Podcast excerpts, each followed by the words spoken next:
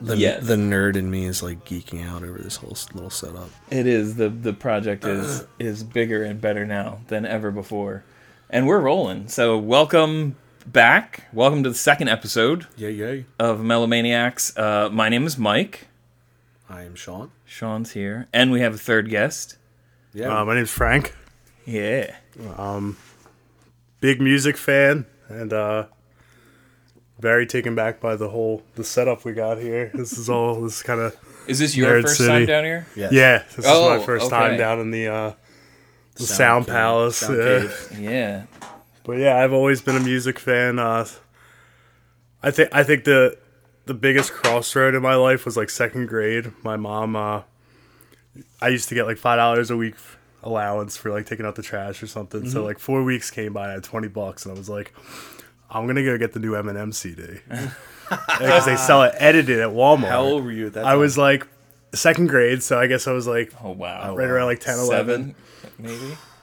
Nah, not that young. I, maybe, but it was it was young. Like I, just I, just failed out of college the first Yeah. time, I think. like When I've seen. Yeah. I was listening to a lot of TRL and like watching like the videos. Oh. so Nice. we get the CD and it's like I think it was like twelve bucks is on sale. So I'm like, great, I get the CD and I can get Dairy Queen. Like this is like Which one? it was uh, the Marshall Mathers. LP. Marshall Mathers, yeah.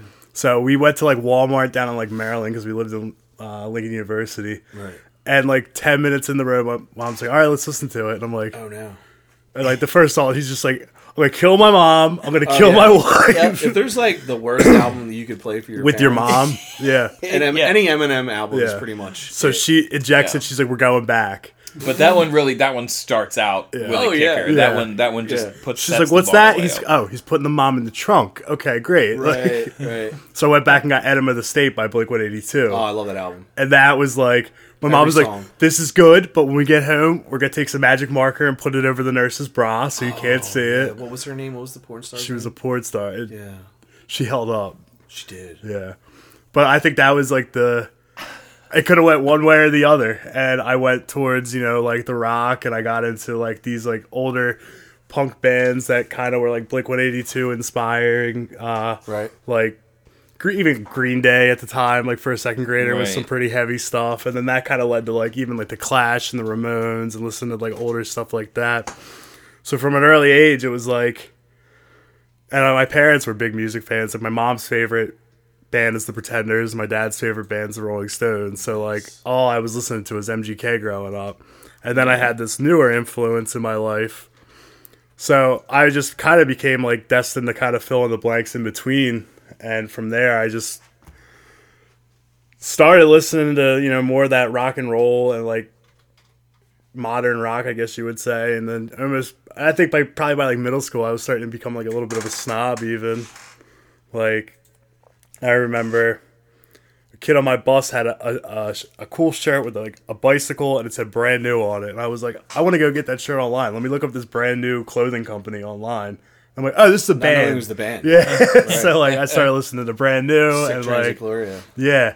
And like I'm like the only kid like bumping like Deja Entendu at wrestling practice. like so Brand new's good shit. I always had like, you know, kind of a niche thing where I was the only one of my friend group that was listening to like a little bit more obscure music and like my friends would be listening to like like all my mix CDs growing up like in my car would have like a Lil Wayne song on it and mhm. then like a couple like popular songs and it would be like Manchester Orchestra. Right. So it was like I always kind of just were- had this like eclectic. obscure yeah. Yeah.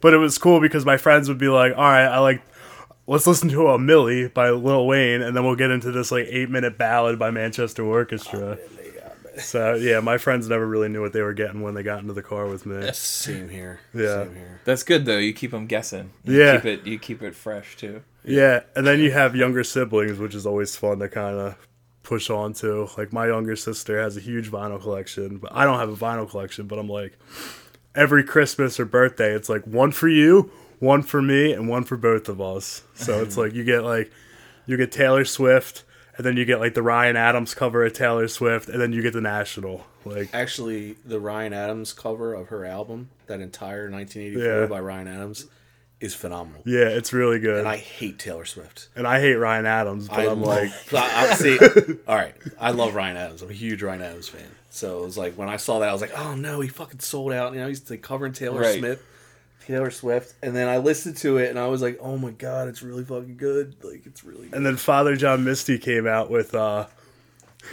the the Ryan Adams cover of the Taylor Swift cover in the style of the Velvet Underground, Oh, which was yeah, a trip. so yeah, I never really got into him much. I, I somebody that I have to like still delve into. Father John. Misty. Father John Misty is like like the David Bowie of in my mind I'm like he's like the David Bowie of our time with a complete disdain for like modern technology or any like modern like pretty media or anything. bold statement. But Yeah, okay. I guess that is a little bit but the uh I could see him as a similar like solo artist figurehead what like that we look back on and say like all right there was something there that set him aside from some of the other things that were going on in that time. yeah, I like Because he what I've tiptoes into the mainstream, but at the same bad. time, he's the singer from Fleet Foxes. So it's like, Is he? yeah, So he's the singer from Fleet yeah, Foxes. he's the singer from Fleet knew that. Foxes that, went into a total like, almost like pop spacey kind of trippy Right. modern rock. So I liked Fleet Foxes. yeah, it's a very different scene from Fleet Foxes The Father John Misty. It's very Right. like very concepty and very. Right. I would rec- I would highly recommend it because when I first I'm heard gonna about dip more it, into it. I was like, this guy's gonna stink. And then I started listening to it. I heard he was like on Saturday Night Live, and then he was I winning all these I never put that Grammys. together, like the voices, because Yeah. it's pretty, dis- pretty distinct voice. Yeah, and I was just like, I don't.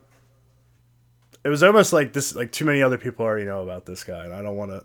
And then I got into it and like kind of put my like ego aside. know and I who was we're like, this talking is pretty. I don't know. Fleet Foxes. No, I don't know. Uh uh Um, No, I'm the. Janine Lindemulder was Yeah. her name.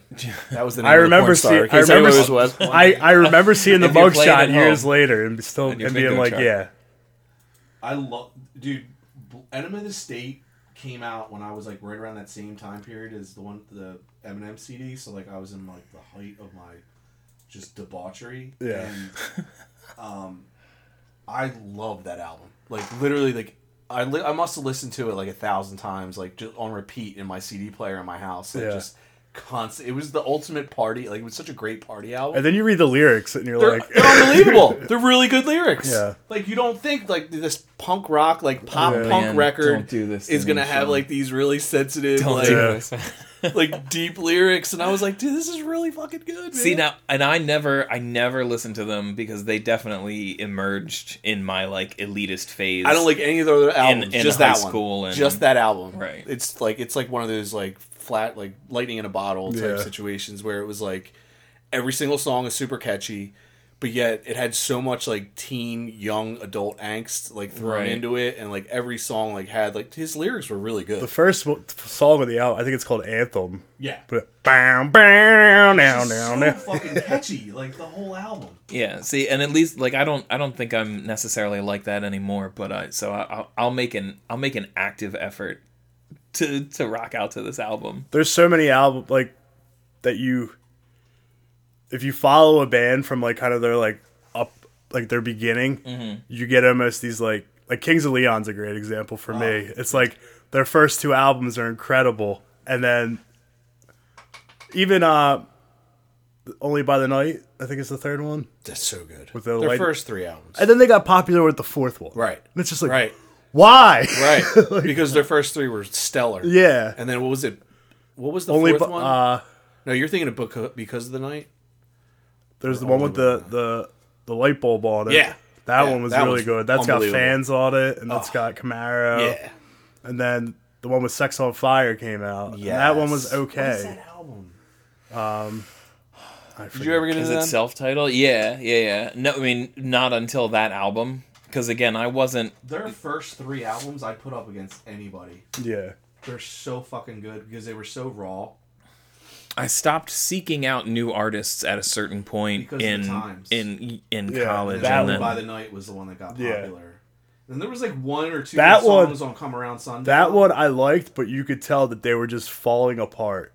Yeah, and then That whole Well, band they- was just well, they they, became- were wasted the whole time they were recording that and they became very mainstream. Yeah. Like they became like a U two like type band, and they were getting just playing shit because they got like they were like having like these on stage kind of incidents take place. Like Oh, no. They were at a, a, a festival and then They're all brothers, you know that, right? Yeah, they're yeah, all, yeah. They were like raised in like this church. Yeah. and their dad was a minister, and they used to sing like Yeah. as a traveling. and like big tent revivals. Yeah, yeah. That's how they started, and then they they all taught themselves all their own instruments, which is ridiculous because their drummer is like ridiculous. That's the Like, oldest brother, and if you watch the documentary about them, yeah, I've seen. it. he's the the singer's shit faced. Yeah. and he's like.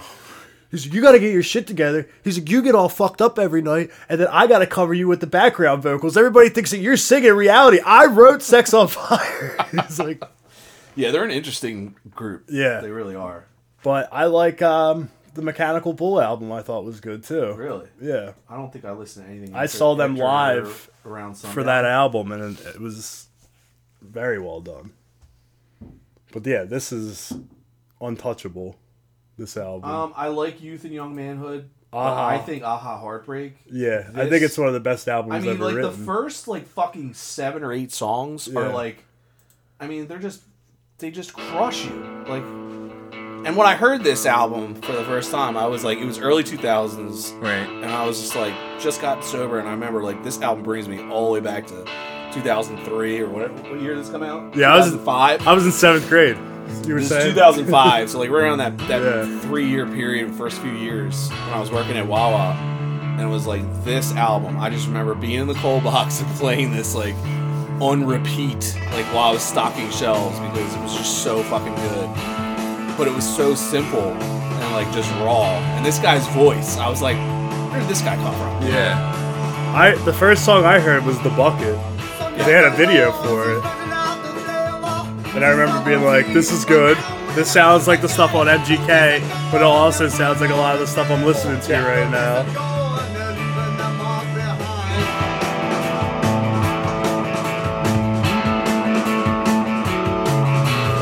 And they still play these songs when you see them now. They're. They're great. I've seen them twice. Yeah. The first time I saw them was one of the last shows at the Spectrum. My parents, four months before, ended up seeing them at the Electric Factory. Right. My dad was like, "We're in the city for the night." It was like a Sunday That's where night. I saw them. Yeah. My parents were like, "What should we do tonight?" that same show. And I was like, He I think sick. Kings of uh, Kings of Leon are playing in Philly, and my dad's like, oh okay. And then I talked to him the next day. They're like, we snuck into that concert. He's like, it was a sold out show, and they were taking tickets, and we just like walked behind a couple kids, and I guess they thought they were we were their parents. It was cold that night. and they got in. I don't think it was because we were working together at that time that they went to see that Maybe show. that was the Black Keys concert and you I saw there. had told me about the time that you saw Kings of Leon. They were all sick, and it was like Yeah. he was spitting off the stage. Yeah. And I remember seeing you telling me about that, and then hearing the experience that my parents had at the Electric Factory, and then seeing it with the Spectrum and being like, "This is a completely different band. This cannot be the same band because they they, were just good? they were not." All the When songs the sounded perfect, but they were sticks on the stage. oh, really? Yeah, they did not know what they were doing in such a large venue. Right. Then I saw them probably four years later at Made in America Festival, Right. and it was. It, it- I still get chills to this day when I hear certain songs Right. on that album because I'm like, I remember this part being like right outside the art museum with like Right. a thousand American flags, That's like awesome. up on the stage, and you're just hearing that guitar part from the one song off of uh, "Come Around Sundown," the pyro. Mm-hmm. Yeah, and I was like, whoa, this is like, yeah, this is like full circle, like one of the biggest bands in America with a thousand American flags on Labor Day weekend in Philadelphia. Yeah. So it was like maybe the whole vibe of the event maybe kind of lends itself to that, but I still hear like a couple of the songs by them and I just get chills and have like the exact flashback. Which is a great time. segue into our first part of the show, Yeah. which was your favorite Well done. concert experience. Yes. Yeah. Um, yeah, that was perfect. Um, so was that yours? That's up there. There's so many. Um, I know you've been to a lot of shows. I've been to a lot of shows. Yeah. And I always try to convince people like to kind of just be like, yo, last minute, this band's playing tonight up in the city, let's just go. Right. But people have to be so prepared these days that like everybody's Right. like, I can't just go with the flow anymore. And some of the best concerts I've been were those last It's called minute getting older, ones. Frank. I don't care. I have friends that have just as many It's called responsibilities you're not as I 21 do. anymore. Just as many responsibilities that I do that Right. act like 80 year old women when it comes to things like that. They're like, I think "No." that's a generational thing. I think it's um That's I'm definitely entering my octogenarian lady phase. But I feel like a lot of the millennials, like his age, like they're they're so much more homebodies than we were, as like at that age. Like he's don't know. Frank's That's- a little bit different. In that's that, a whole different podcast topic. right. But I mean, like I, I feel like they're much more uh, sheltered and much more like Yeah. home, homebodies, where they're like, ah, I, wa- I can watch it on YouTube. Yeah. like- whereas like well, us, we were good like, no, let's. I'd be like him. I'd be like, let's go to the fucking show. Yeah, Yeah. literally the only thing I had at my house was like a Sega Genesis or something. Everything else I wanted to do was away from the house, whether, Right. whether it was pool or playing a show or watching a show or Right. Yeah, Once I got to a certain out. age, I never wanted to be home. yeah. I had a cousin who was like morbidly obese from playing video games. My parents were like, "You're going to join the wrestling team, and you're going to be outside, And you're gonna win. Yeah, You're gonna like, win. You don't have to win. You're just not gonna be. get out of the You're not gonna be Sega Sega boy. Like, All right. but um, yeah, my first concert was um, Jimmy Eat World, Oh, nice. Taking Back Sunday, and the format who ended up becoming Fun. If you've ever heard Oh well. that band.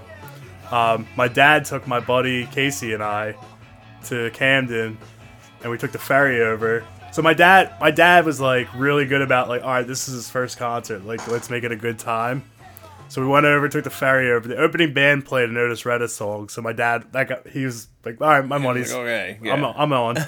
Um, both of the bands that I went to go see, Taking Back Sunday and Jimmy Eat World, have so many songs that like you hear and you're like, oh my god, yeah, I didn't even remember that they played this song. Right. So, and then coming home, my dad's like, all right, we're gonna go get cheesesteaks, and like my dad did a really good job making it like the best first concert experience. Made it like a whole night. Yeah, and I think Oh, that's, that's the only concert I ended up going to with my dad. But uh I think one of the best concerts if I had to Paul McCartney at Firefly was pretty good. Going from Modest Mouse to Paul McCartney. How are they live? Modest Mouse.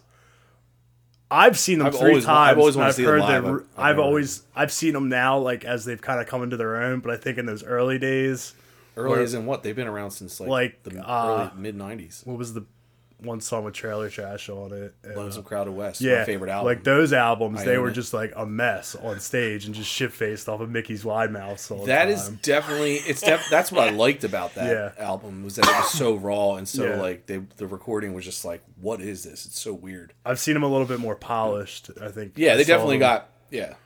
Firefly. You know, they were playing. It was like a mud pit, and What was the, what was the album with Dashboard? uh, that was um, That was when they started to get the very, very boat eccentric one. It was uh, something down with the ship or something. Uh, yeah yeah. That was when they started to clean up their act a little bit. Yeah. and Got real polished sounding compared to their first like five albums. Well, even like Float. On, I think, is when they really kind of started doing that. But like Yeah. a lot of people heard that Float good, On. Good news for people that like bad news or whatever. yeah, whatever. a lot of people heard that on like WSTW. That's their popular song. That's Yeah. what blew them up. and then went on their album and heard like "Bury Me with It," and we're like, "We're not ready Oh, for I this love band." that song. Yeah, that's such a good song. Um, did you ever get into them? Uh-uh. Modest Mouse. No, I never listened to them.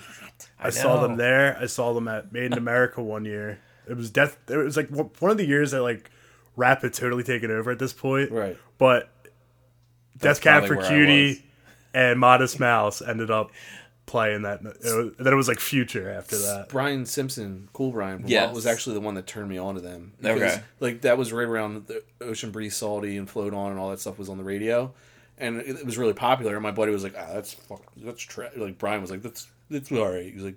Their first four albums are so much better. Like, and I was like, "You sound like such a douchebag." Brian's the original But he, hipster, dude, he's man. so right. And I, I like delved back into their, Oh. their catalog, and I felt like "Lonesome Crowded West" by Modest Mouse is like one of my favorite albums by anybody ever. Like, it's so so good.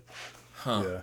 Like, I even bought it on vinyl. It sounds like shit, but I still like it because it's on vinyl. You know, all of the all of the new music that I was listening to around that time was all stuff that Shep was feeding me. Yeah. Like Smart Brian. There was Smart Brian and Cool Brian. Smart Brian. and Smart Cool Brian We all worked at Wawa together, like me and these two other guys that we're talking about. So like, and there was two Brians, and that's what he's. Yeah.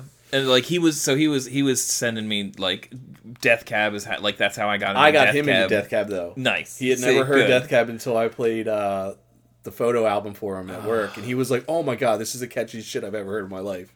I was like, yeah, dude, that's that yeah guy. them and like emery and those kinds of stuff Yeah. so but yeah no i never i never listened to it's like well it's like kings of leon i i totally assumed they were a here and gone one hit kind of band because all i ever heard was sex on fire Right, i didn't know they had three albums I before hate that, that song.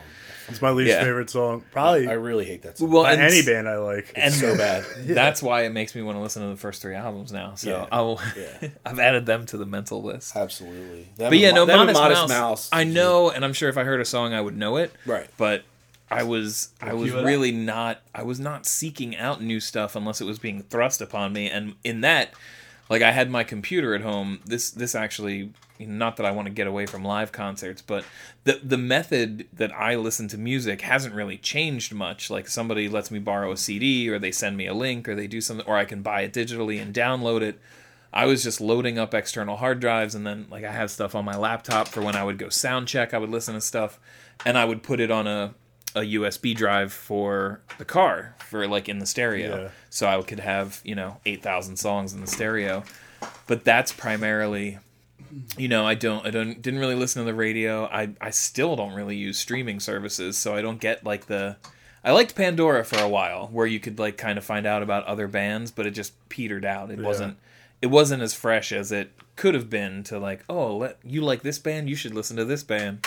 That's kind So, of part the until I- that we were going to get into eventually. I know, so we will go back to it, but I'm just saying p- before before you know really hanging out with the Wawa crew, and then even more recently, just you, just getting you know ed- um, stuff from you Right. has been where I've where I've listened to the most new bands or wow. But I used to go in high school. I used to go to Rainbow Records in Newark. Yeah. because that's pretty much where we went to go to the coffee shop to play pool to you know hang out somewhere where we could smoke and listen to live music. And I would go to I would walk to Rainbow Records every time, and I would just go to the used CDs because they had the disc you could listen to, and I would pick stuff up based on the art, and then I would just listen to it and be like, oh, this is pretty cool, and I would buy it. So that's how I was like getting into a lot of stuff. But as soon as as soon as Rainbow went away and everything else, I just kind of stuck with what I listened to for a really long time, post high school, through college, and then This is Trailer Trash off of Lonesome Crowded West. It's one of my favorite songs on the album. Oddly enough, I heard this song through Brand New because they would cover it live. Oh wow. Yeah.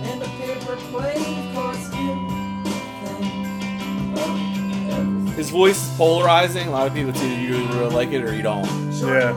But and, the, and the sound's very lo-fi, but it's like I don't know. I can't really put. They're, I don't, they don't sound like anybody else. Is what I like about them. Nah, they don't sound like anybody else, and they've done a good job of not sounding the same for too long. It's true. well, I definitely don't mind lo-fi at all. I mean, lo-fi is kind of a bad way to. I, I can't. It's just very raw, like very like unpolished, very '90s. Underproduced. Yeah. yeah, underproduced. Yeah. Which is kind of what I like about it in a way. Yeah. When you, uh, when you're, I always leave Modest Mouse when I'm by myself. Yes. Because I'm like, I don't have to worry about the person sitting next to me and being like, oh, I actually blew their ears off with Yeah. this like total change of yeah, taste. because they're not a band that you could just like play for anybody. yeah, Yeah. Some people be like, "What is so? Yeah. Uh, it's noise." yeah. The National is one of those bands that I don't really expect anybody else to like. Really? Yeah, see Yeah. now them. I I'm like- find them with huge mass appeal. I I they're love very them, easy to listen but to. like my my friends, I'm just like, I'm gonna put this on, but they, I wouldn't expect them to be like, this is great. Because Like, his voice, maybe. the vi- voice, and you have to. That's like listening to almost teetering on classic classical music. Some of their like orchestrations and the way that like the mm.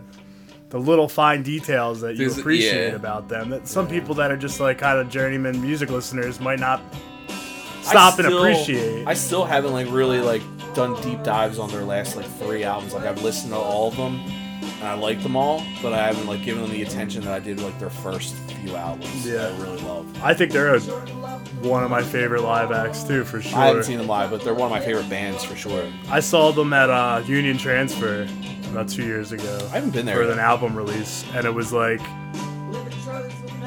they were playing the Mann Center the week after, but it was an album release party at Yeah. Union Transfer, and it was pretty surreal because it's like bands that big are used to being able to play on larger stages, so seeing them try to cram the stage of the Mann Center on Yeah, the stage of Union I was Transfer. gonna say I was gonna be able to see them at the Mann Yeah. too, and it just didn't pan out.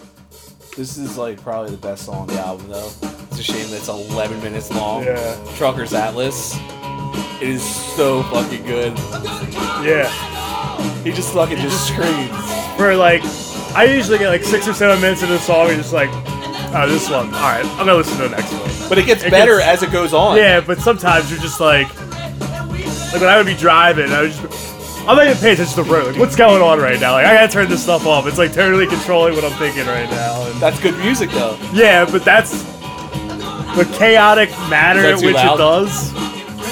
I'm just like, I would be driving and just be like, I don't even know if I was just looking at traffic signs for like the last five It's- minutes. this I'm song's- just driving as fast as I It's can. hypnotic because Yeah. like once this song goes on, and because it's just basically the drummer. It's like the, the the rhythm section just starts going off. You put this on at the Y, and people are gonna be, you're gonna Oh, go yeah. on a watch list. Yeah. But it's a really good song. Yeah. A lot of a lot of the longest songs that end up on albums, I'm like, first I'm like, why did they? And I'm like, oh, there's a reason why this song is this long, and they want you to like figure it out. Yeah. But yeah, not everything's as like always as palatable, I guess you would say. That, for, Like this part- See, I like listener. I like his voice in this better than the last one. Yeah. This like trashier, messy. When he screams, yeah. yeah. But, But I that's love- what I like.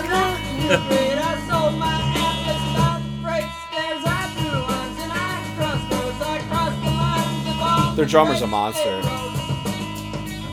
I'm like, I always listen for drummers. I don't know why. I'm like a huge drummer fan. And this guy does so much weird shit in this song, like between every chord. Like he's all so good. fills are all different. So much little shit going on. The bassist fucking crushes it on this album.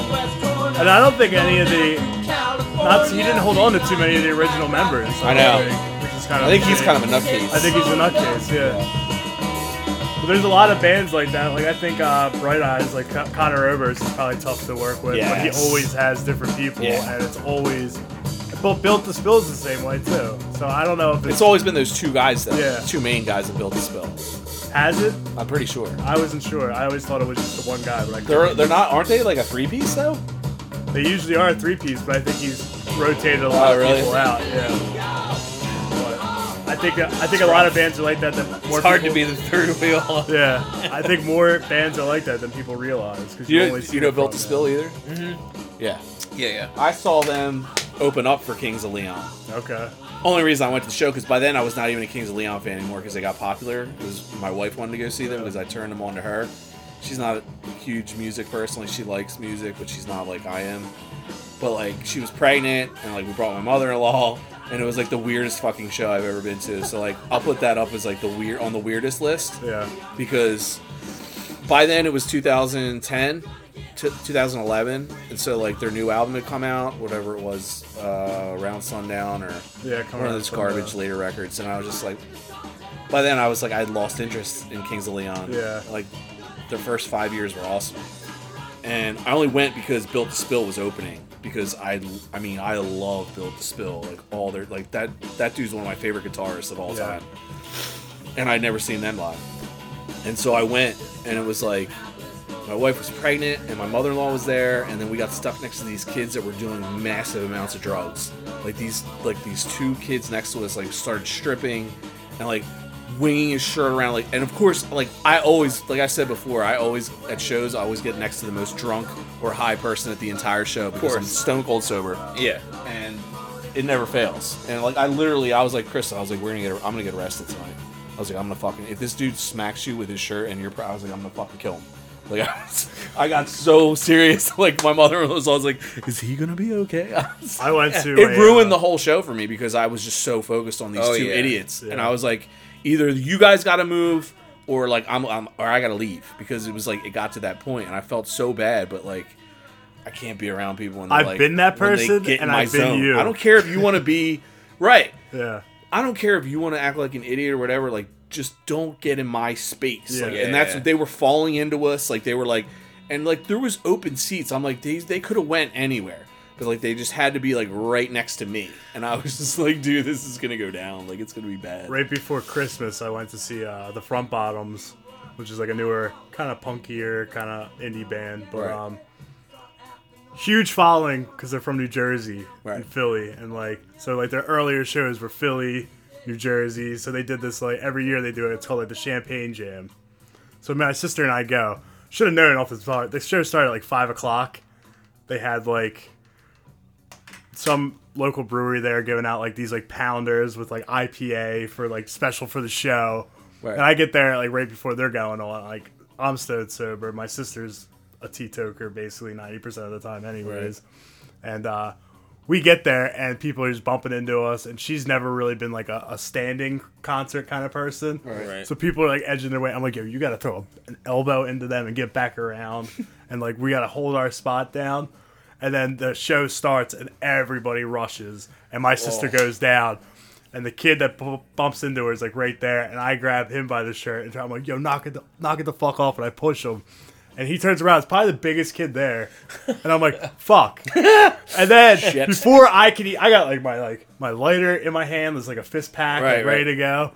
And then his little New Jersey fucking like Chihuahua girlfriend comes like in my mind from like out of his legs. She gets in my face. And I'm like, oh shit, yeah, fuck this. Nah, we're done. No, no, no, no, no, she no, just Yeah, she's just like, Just like hopped out you of get his the fuck pocket. out of our face. I was like, oh my god. She came out of his pocket. Was like, Yeah, Yeah, I definitely was never. I was never like a um, physically out of control person at concerts. My, my first couple experiences were like a shock. Yeah. How much like like the volume of movement, Yeah. the the like mass movement back and forth.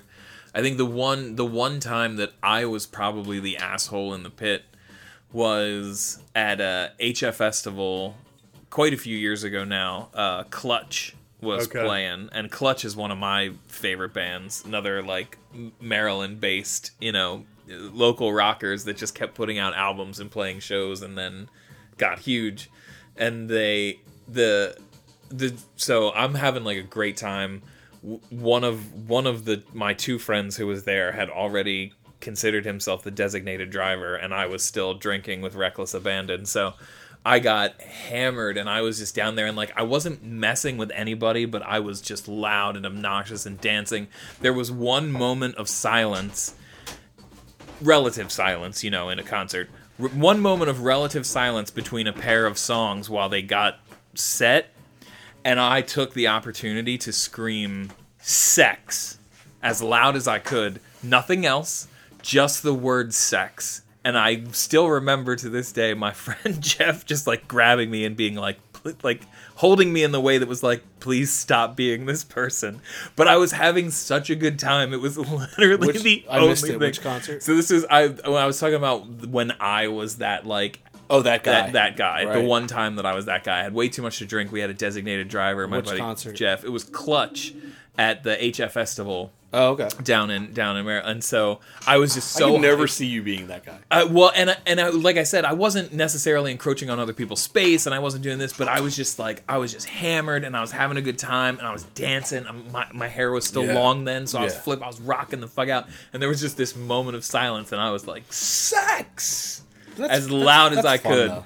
It was, well, it was. It got a little. It got a little nod and smirk from the lead singer, Right. And then they launched into their next song, and I Yeah. remember my friend grabbing me and just being like, "Oh God, please don't make me like drag you out of here in a drunken heap." But that's really Who that's said like that? That's kind of like a douchey thing to say. well, it was my buddy Jeff. I'd be like, lighten up. Something I noticed about you is like you're pretty like big, stocky, athletic guy, Right. and then you go to these concerts, of the music we like, Right. and there's people like half our size, Right. That are getting like ballsy about like Right. the place that they're sitting. And I would go to like these shows and be like a varsity wrestler, Right. like 145 pounds of muscle at the time, Right. And these kids would be like pushing into me. I'd just be like making my way to the barrier because everybody like I'm like, all right, well, I was trying to be nice, but Right. if you're gonna encroach on my space, I'm gonna win. And I'm like, I'm just gonna like hip around everybody in this crowd until I'm at the front. And I've had people like punching me and like digging their like knees into like Right. like it's kind of like just modern like all is all is fair in love and war when I go to some of these concerts. Yeah, some of those concerts. Yeah. That's, Yeah. I feel like the it. one time that I was actually at the front, I never wanted to be again, and it was just because of the pressure of the rest of the crowd. Yeah. I was like, Yeah, "Oh, that's God." yeah, that's Like I'm not a small dude either, but I also didn't feel like getting into an elbow fight with anybody. Yeah. So I w- I've spent probably the whole concert up there like ah I think oh god. That's that was probably Lollapalooza. Oh man. Yeah, most of the time I I loved being in I loved being in small venues. Yeah. You know, I know like intimate is probably overused when you're talking about venues, but I love being in intimate venues and those are probably my favorite concerts. Like just that I I would have totally let you yell sex and would not have thank you. and would not have like You would have been like this is why I I'm like, like, you. yeah. I would have been like, I'm like I'm with that guy. I would have been like on the opposite side and heard that and been like, yeah. It was it was That's one of literally- us. It was literally the only word I can think of to describe how good I felt at that moment. Right. That I it was- was like a pure expression of Yeah, joy. That I was nine feet from Neil Fallon while he was screaming into Fuck a microphone. Yeah, I man. definitely would have been like, that's somebody's first time taking ecstasy. I would have been there sober and be like, yeah, that's Yeah. cool. He's got a good point. Yeah, Sex. that's a good word. Yeah, my first concert was high school. I didn't even have a license yet, but luckily we were friends with older. We were friends with juniors. So I was a freshman. Junior drove like four or five of us to see live at Hershey Stadium. Right. So it was live, and it was supposed to be Veruca Salt, but she wound up breaking her leg like that Saturday, like the, the night before. She Veruca? she broke her name. Yeah, wasn't it? Yeah. Veruca Salt. But I, I mean, it was the name of the band. Oh yeah, yeah. No, not she. Sorry. but- yes, the lead singer, lead singer of Veruca Salt. of Veruca Salt. They're, dude, they're know. awesome. Yeah. Yeah. So the she wound up breaking her leg the night before, and so they got Catherine Wheel to be the opening band. And I think my buddy and I were the only two people who knew who Catherine Wheel was. Mm-hmm. And we only knew Catherine Wheel because they were an English band. They were a, mm-hmm. a, a British rock band. That their their third album, I think, had a single on MTV and got big here the same year that they did that that concert. Because we um, I don't know that band. I like the Smashing Pumpkins, and I used to seek out bands that were like inspirations for the bands that I was listening to. Mm-hmm. And in Smashing Pumpkins, in in their you know first two records, they thank Catherine Wheel in their in their liner notes. So I just went out randomly. Like in Gish.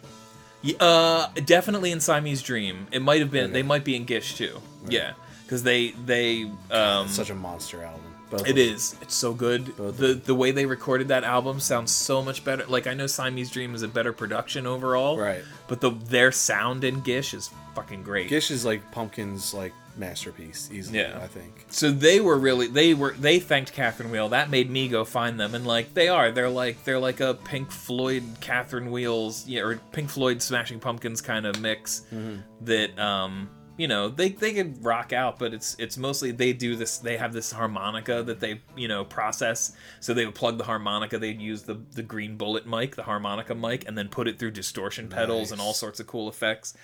And so they wound up being the opener for live, which was like great for us because we were huge fans. But like that was it was a massive stadium. You know the the the it was ground level. Everything was was ground level because there were no. They just opened up the football field basically, put the stage in one one end zone, and the. uh I just remember I just remember just like being overwhelmed by the amount of people and how the like it moved and that there were actually people crowd surfing and was like I seriously thought this was just in movies. Yeah. I was so blown away by like the fact that there were actually people jumping off the stage and stuff. That was great. But it's it probably wasn't the best concert. Best concert is is hard. Like I saw KRS-One, the Oh, wow. rapper, in at Grape Street. There's probably 120 people there at at most. Emmanuel. Yeah. Yeah. Yeah. Wow. The probably the most at most 120 people in that room. Yep. And it was like it was the KRS-One? most KRS That's one. awesome. It was the most just him and a DJ. That was it. Um probably the most diverse crowd I've ever seen. Like every every single kind of person, color of person, like it was it, it was amazing.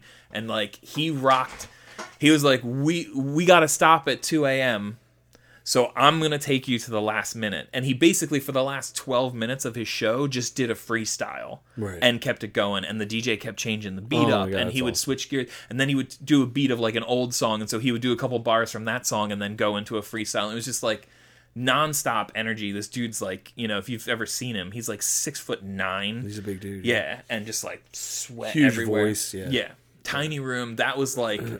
I left that room feeling like electrified Sure. because everybody was like the same. Everybody, the crowd was the same organism. You know what I mean? Right, right. Like all. So that was your time. favorite. That was probably the best, I think so. best show. I think so. And I've seen a lot of good ones, and I love local. Like I love small local Sure. shows, but that was like I idolized him for like his his message and his and like just everything about him at the time. So when I got to see him in a tiny room and it was like he didn't sound like shit. Right. It was a, you know, right, like, it right, was and it's awesome tough guy. because rap is like doesn't always translate well Yeah. live. Yeah, and like he went off the stage and he got water and stuff like that, and then he came down the steps and exited like through the crowd. Right, right. And he was like sharpie in hand. He was like, "I can't stay. I can't. I'm so sorry. Thank you for coming." And he was like Yeah. signing. People were, like holding LPs Yeah. over other people's heads, and he was just like signing stuff as he walked. I've never heard anybody ever say a bad word about KRS One. Yeah. Like any artist, like any fan, like he's just like one of those dudes. It's just like up in the pantheon of like hip hop and Yeah. Tony Hawk Pro Skater too. Oh, there you go. yeah. That's how I was introduced to him. Oh, dude, so many, yeah, so many people were introduced to so much good shit on that on that Yeah. game. Yeah. Um, Naughty by Nature, Uh, Rage Pin the Tail on the there. Donkey. Yeah. Rage. Yep. I just, I just found Bring the noise. Bring bring the noise. Yes. Uh, I just found Baker's. Is it Baker's Boy? Baker Boy.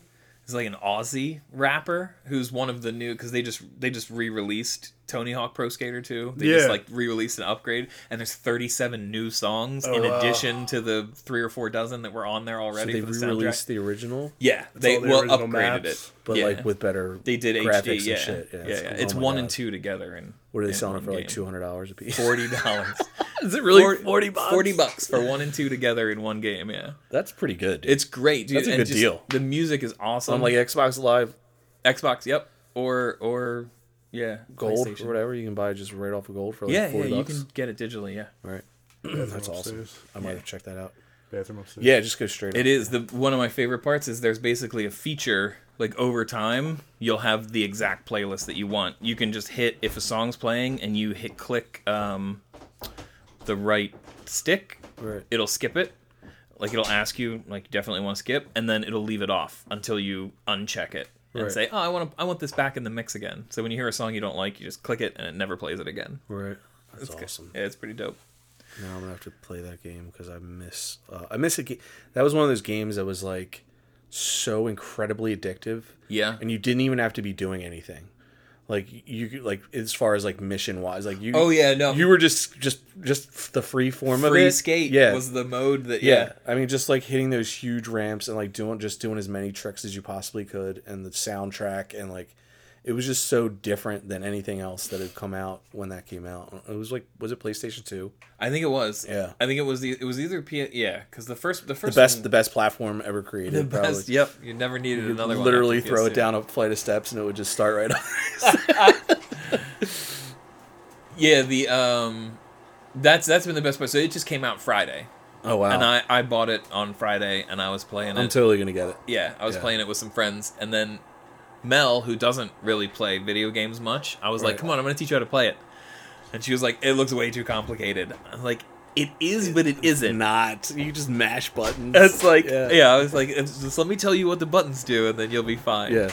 Let me get you get the movement down back and forth because I had to switch. I'm all you know. I'm all thumbsticks these days. I had to switch back to the D-pad for Tony Right, Hawk. right, right. It's, it's like old times. old school. That's awesome. Yeah, no, but it's good. It's like a fantastic soundtrack too. They got a lot of so they just like I'm updated sure. it. A lot of new bands. oh, I'm totally getting it. all the and then my, stuff my is kids there. are gonna get. I'm gonna hook my kids on it because that's, That's a game great. you can play with your kids. Oh yeah, I can't wait. Kids come back tomorrow night for Yeah. me. So Um, I'm s- I'm stoked about that. I'm gonna get it today. There was Um, a lot of bands that got an extra boost from video games for sure. Oh, yeah. the FIFA games always had really good. Well, you expose it to a whole other generation of people that have never heard that stuff. yeah, That's what's cool about video games. and you know, there's a lot like NHL, like all those games. Oh, yeah, the that have, NHL. like, these like like Dude, the college Orchestra would be NCAA on it, college yeah. football when they still had it, Yeah. like those had awesome soundtracks. Yeah, and then like remember like the SSX, like the snowboarding Oh, yeah. games. Oh yeah, They yeah. would have Snowboarding Tony Hawk. soundtracks, Snowboarding is good shit. Yeah, any of those like freeform sports games are awesome. Yeah, yeah. I'm trying to think of my favorite concert. Um, it's hard. There's like favorite, and then there's like best. Like as far as like the best sounding, or like my, you know what I mean. Like there's there's ones that I had the most fun at, and then there's other ones where I was just so blown away by like the sound that I was hearing. Um, so it's like a kind of like a three way tie between Blues Traveler, Don't Laugh, Wow. Blues Traveler in 1999 at Duquesne University. I was on two hits of acid. I drank about a half a case of beer because you just drink nonstop on that stuff. And I literally, it was the most fun I think I've ever had at a concert. No, one hit. I was on one hit. One hit. I was back when I could take one hit and just like have a blast uh, before it got really weird. Like, and it was just like Right. fun and like, dude, I literally danced for three. Like, he, John Popper. When I tell you that this dude, he was the most incredible live performer that I've ever seen as far as stamina for a dude that size and for like what he had to do with a harmonica for three hours. Sure, yeah. Like it was yeah. like, I, dude. At one point, he was wearing this. This girl threw a bra up on stage, and he wore it on his head for the rest of the show. Like, just like the way that they put on, just he was so funny and personable, and they just, I mean, they just crushed it. I mean, it didn't help that I that I was on It did. that I was. It, I mean, it, it helped. It helped that I was on a hit acid and a ton of beer, but Right. um, I I didn't get out of control. Like I don't remember anything bad about that show. Like it was just like one of those like early experiences that I had at a concert that I just like still treasure to this day. Um, but it was like that show. Blues Traveler. Yeah. Oh my god. Like just uh, like their sound live's totally different like than what you hear like on the radio. Sure. Which Yeah, is still no, impressive if you sit that. down and listen to like Blue Traveler. Like they're a good band. Like they're very talented dudes. Um, but uh, that Radiohead. The first time I saw Radiohead, early two thousands. Um, I think it was the Hail to the Thief tour actually. Um, I saw them at the Tweeter Center, and I was like, "How the fuck are these guys going to capture this sound and be able to transfer it live?" Right. and then to watch Jonny Greenwood with his wall of electronics and like just wall of sound and they still were able to make that sound live at an outdoor venue yeah. a shitty venue like Camden One Waterfront is worst. awful it's awful and it was still and I was all the way in the back on the grass dude like and it was still like I was still blown away at how good they sounded so like that that concert and then the first time I saw Martin Sexton live who's like one of my favorite all-time uh, singer songwriters that nobody's ever heard of. But he's like I loved him for years. My parents got me turned me on to him, and I listened to his live concert over and over again on CD.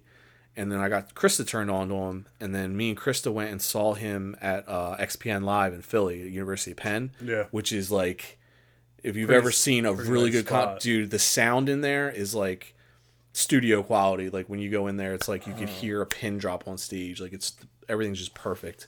And he was just him and a guitar, and he just I was just I couldn't believe the the voice of this like the sound this dude makes with his voice and how he's able to like Mike you would absolutely love him because he does stuff with a guitar that makes it sound like there's like three dudes on stage with different instruments um, and his voice is like John Mayer called him like the greatest living performer when he saw him live. but I, I would have to say that that one was uh, the first. I've seen him five times since then. That's how good. That's how much I like him. Like I've seen him five times live because his live shows are just like ridiculously good. Um, he's one. He has like he has like the range. He's got ridiculous range. He started out as like a scat guitar player up in like New England playing on the streets. And then he's grown this huge cult following, like people that follow him all and he only plays small places. Me and Chris saw him say, at a I've tiny never bar. heard of him. We saw him at a tiny bar on, in Cape Cod, out in the middle of like the ocean, like out on the beach, where there's nothing around. That was one of the other better concerts because of where it was. But he um he play he only plays tiny tiny shows, and he plays up in played up in New Jersey last year. We saw him.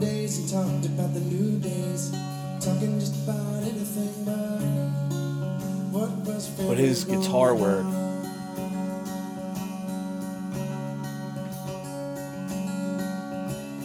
Ten long minutes they slowly passed us by. Attention in the air, I could cut it with a knife. Staring out the window and gazing into the rain Suddenly he called my name And he looked me in the eye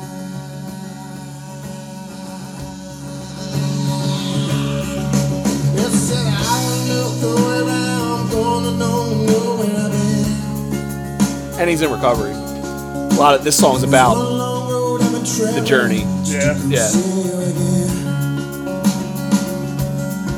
Whoever recorded this album is a Oh, wizard. the sound quality on this album is What the ridiculous. hell? Yeah, this is a live album, and it's like That's amazing. spotless. Troubling right now, I could show I like this better than any of his studio albums. It's so much better. That's how I am with uh was it Kicking Television by Wilco? Yes. That album. I mean, I love their studio stuff. I do, But they are so much better live. Like Like a whole nother band. Late Greats Live, totally different song. Yeah. Have you seen some of his stuff that he's done, like on like on Tiny Desk Yeah. and like like I gave? Did I let you borrow Sukierae? Yeah. No, actually, you didn't. I just bought it. Oh, you bought it. Yeah. Did you? That was one of the to ones I bought while I was listening to it. Not the whole The album the one did they with did with his the son? Yeah. Dude, it's like, how good is that album? I can't. I, I don't know. I haven't heard something that I liked that much in a really long time.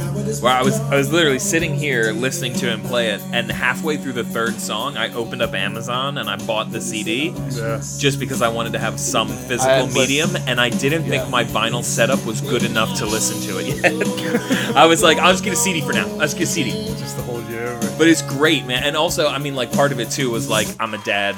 My kids love music too. And, Yeah. I mean, I kind of push it on them because I'm a songwriter. But I, but but like the fact that he made this and his son is 18, killing it on the drums on this album is amazing.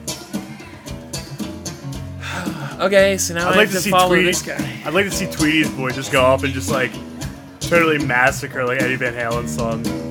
Just be like, he wins. He's a good drummer. Yeah. Is yeah, dude. That's seven eight. That song in seven eight. Oh, That's probably the song I was listening to when I bought it. And I was just like, nope. I like how you broke it down though, because I can't. I've been to so many concerts. Like I can't pick a favorite.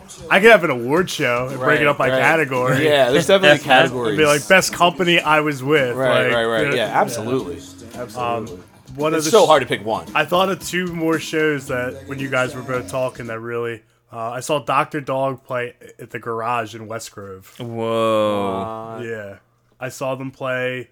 They opened up for Wilco and the Avett Brothers a couple weeks past at Camden, and then I saw them a few weeks later play in their hometown at a little community center that they were doing a fundraiser for.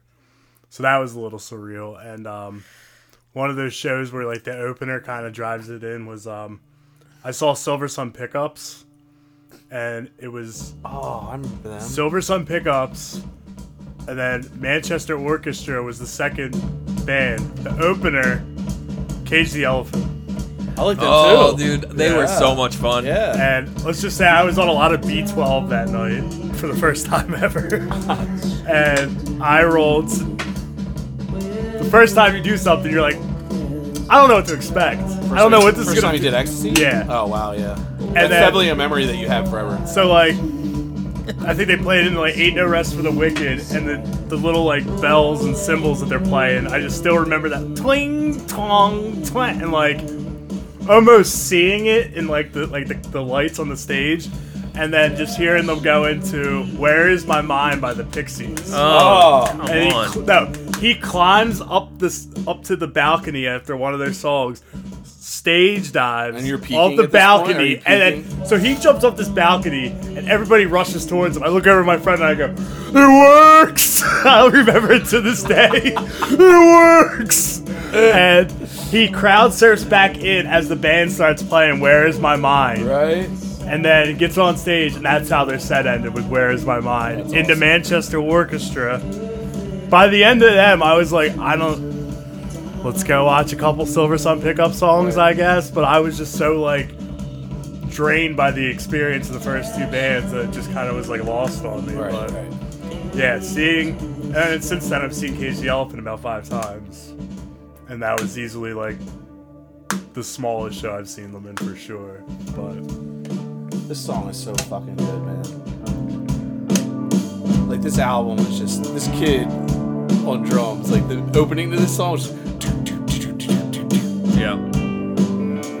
and it's so Yeah. sonically well done. Like the whole album sounds like ridiculously. Yeah. Like Jeff Tweedy's on such another level when it comes to recording. like because all this I'm sure they did this in at the loft in Chicago where they where Wilco does all their shit. Yeah. Like they have this ridiculous state of the art like studio that's like the size of a, a mansion. Like, Is that the studio they're doing everything in? And I am trying to break your heart. Where yeah, they did yeah, the, uh, yeah. That's when they. Opened, documentary? I think that was the first album that they did it in was Yankee Hotel Foxtrot. Did you see that documentary? Oh yeah, I've seen it like a hundred times. Yeah, one of my favorites. It's great. It's one of the best rock documentaries ever. made, Yeah. What was the one with the seven eighth time?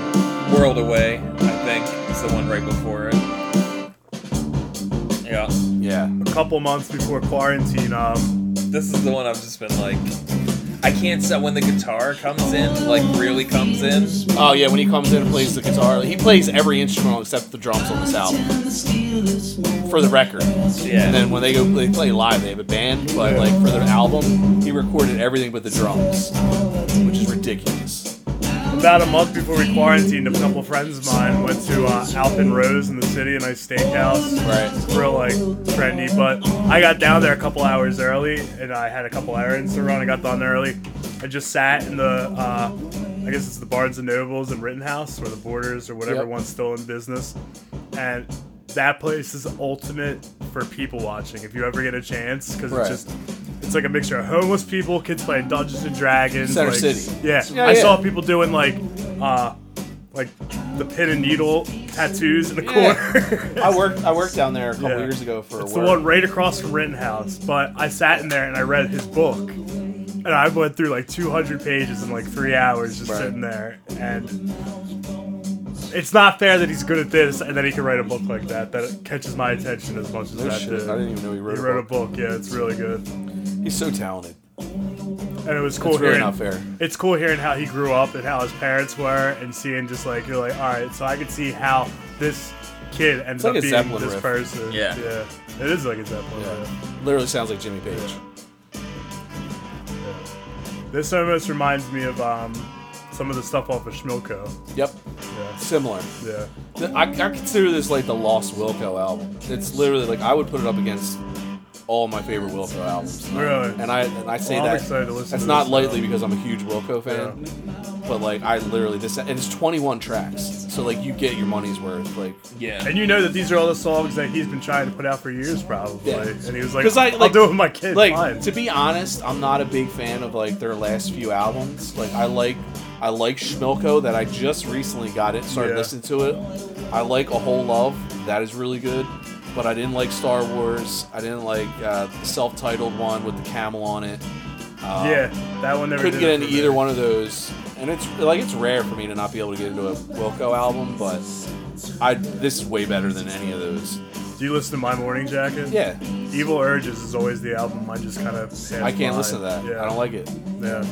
I'm an early. Do you like My Morning Jacket? The only one I have is um, is it just Z. At dawn. Oh, Z. Yeah, I think That that's one's the only diff- one I That have. one's so different. It's a great album, but it's so different compared to everything else that they put I think out. it's the one that you recommended for me when we were first talking about it. I just never went further than that. I love At Dawn. At Dawn, and then um, the famous one. Um, it still moves. It Still Moves is like yeah. It Still Moves is probably one of the best albums period of the last 20 years. Like that is Oh, see, that sounds familiar too. Maybe I do. At have Dawn's one of those songs that no matter when I listen to it, it gives me chills. yeah. The beginning of that, That yeah. album is very uh it's different. It's dark Yeah. compared to like It Still Moves is like big and bright and like warm and fuzzy. One Big Holiday. That song's that always a locomotive, dude. That whole album is just like when I first heard that I was like who the fuck are these guys and how have I never heard of them before? Yeah. Because Jim James literally has like one of the best voices on One of the best Earth. solo albums in uh, I like Jim James solo State stuff. of the Art. Yeah. Oh my god, I love that song.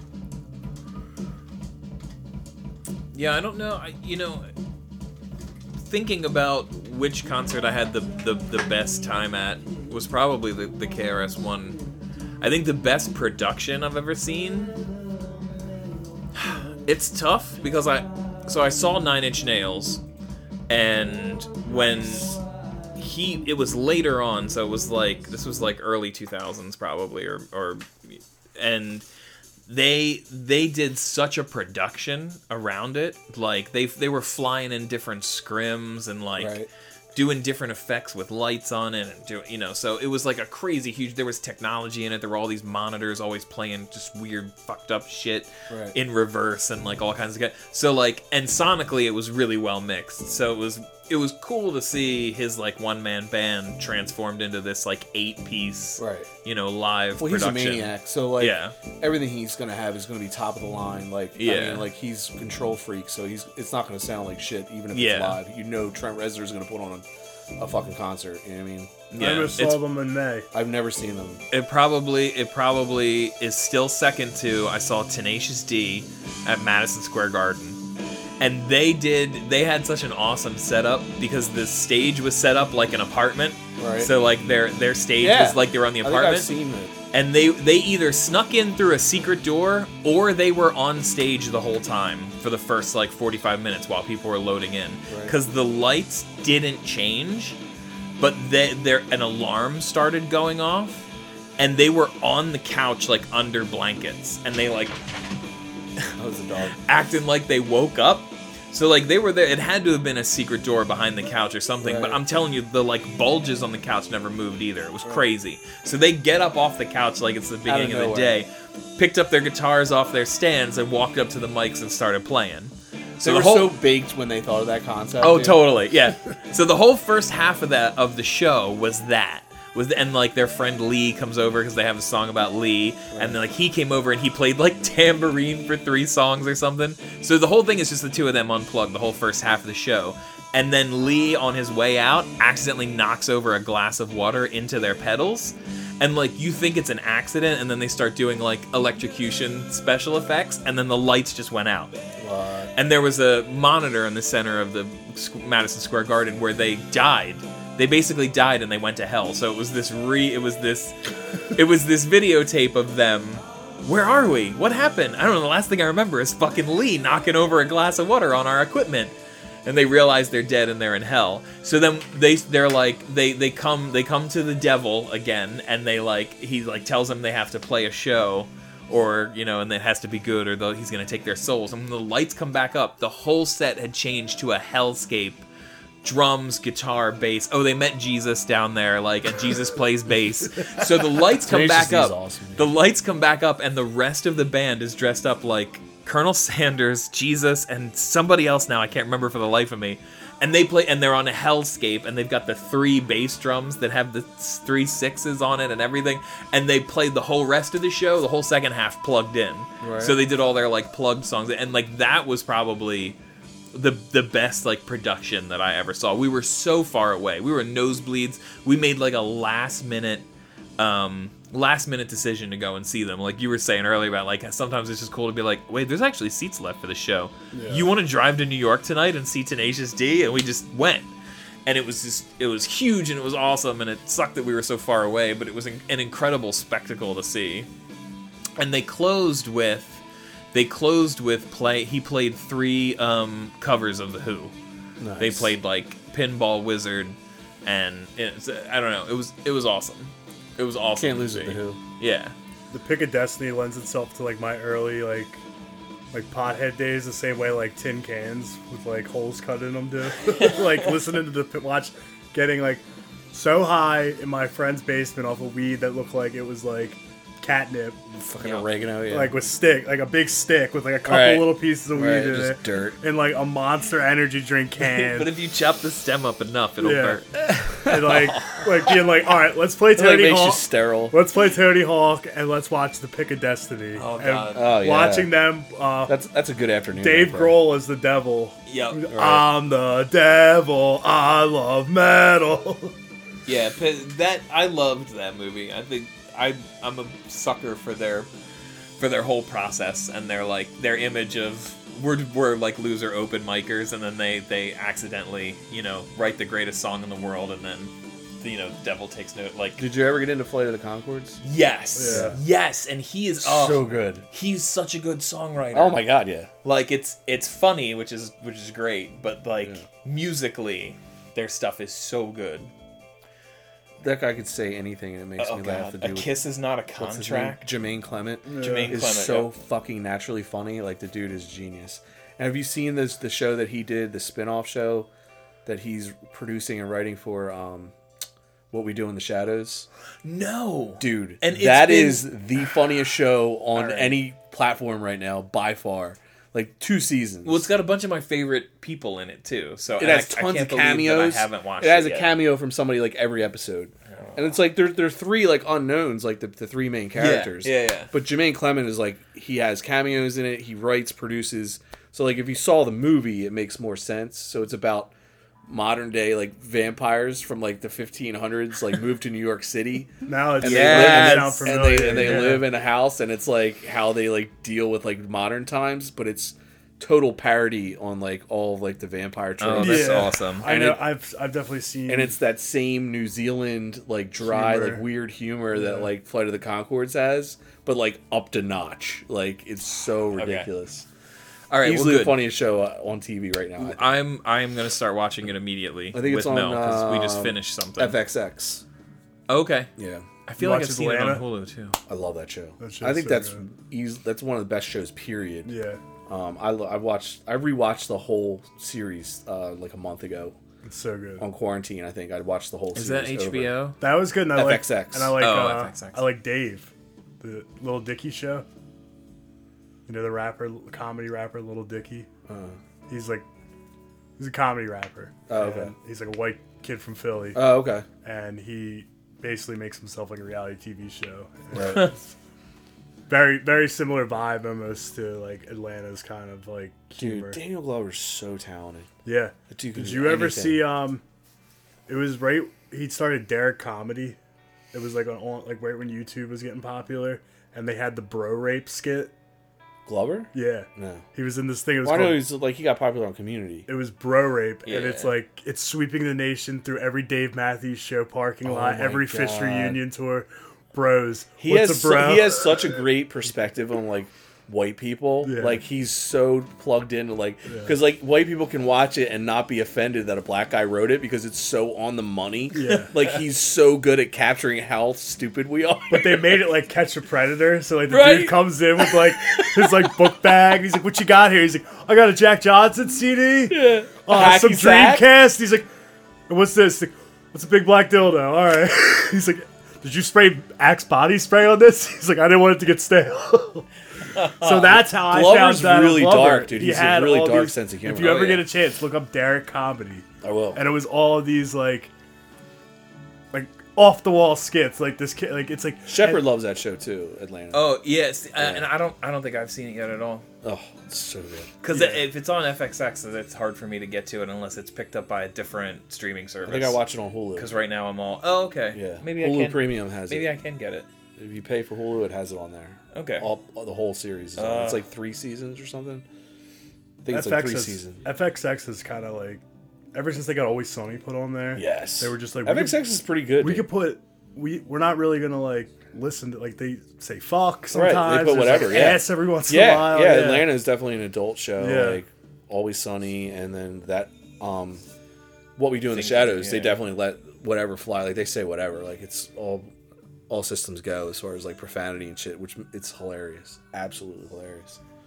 There's been a lot. There's been a lot of good soundtracks in TV lately. I just watched the second season of Umbrella Academy, which I is haven't on, gotten into on that yet. Netflix. And that's the lead singer it's of My hard- Chemical is that the Romance. superhero is, one? uh, The Yes. kids are like superheroes Yeah, the, the kids were born super, and they Right. don't understand why, and a bunch of them were adopted by one guy, and they don't know why, and Right. like so. If you can, if you can stick through the weirdness of it, it gets pretty good. But like Yeah, I the like whole, weird. the whole second season was better than the first season, which season, which is rare. Right.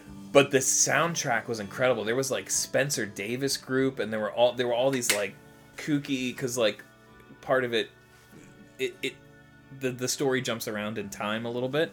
So there were all these great like '60s um, songs that were not not huge '60s hits, but just like sort of just like a collection of B sides, but what killer soundtrack. Right. And we just finished two seasons of Sex Education on Netflix, which is a British show. I saw that. but it's got a bunch of really great, really great like post punk songs in it, and a lot of like really. It's always it's in you my queue that show. Yeah, The it's Umbrella funny. Academy. Have you watched The Boys? Yes, The new Yeah. season just came out. Yeah, we Dude, just we that just show, got caught up. If you like superhero shit, that is that first season was killer, man. Yeah. it was so good. The Umbrella Academy, if I'm not mistaken, is based off a comic book written by the lead singer of My Chemical Romance. Yep. Yeah.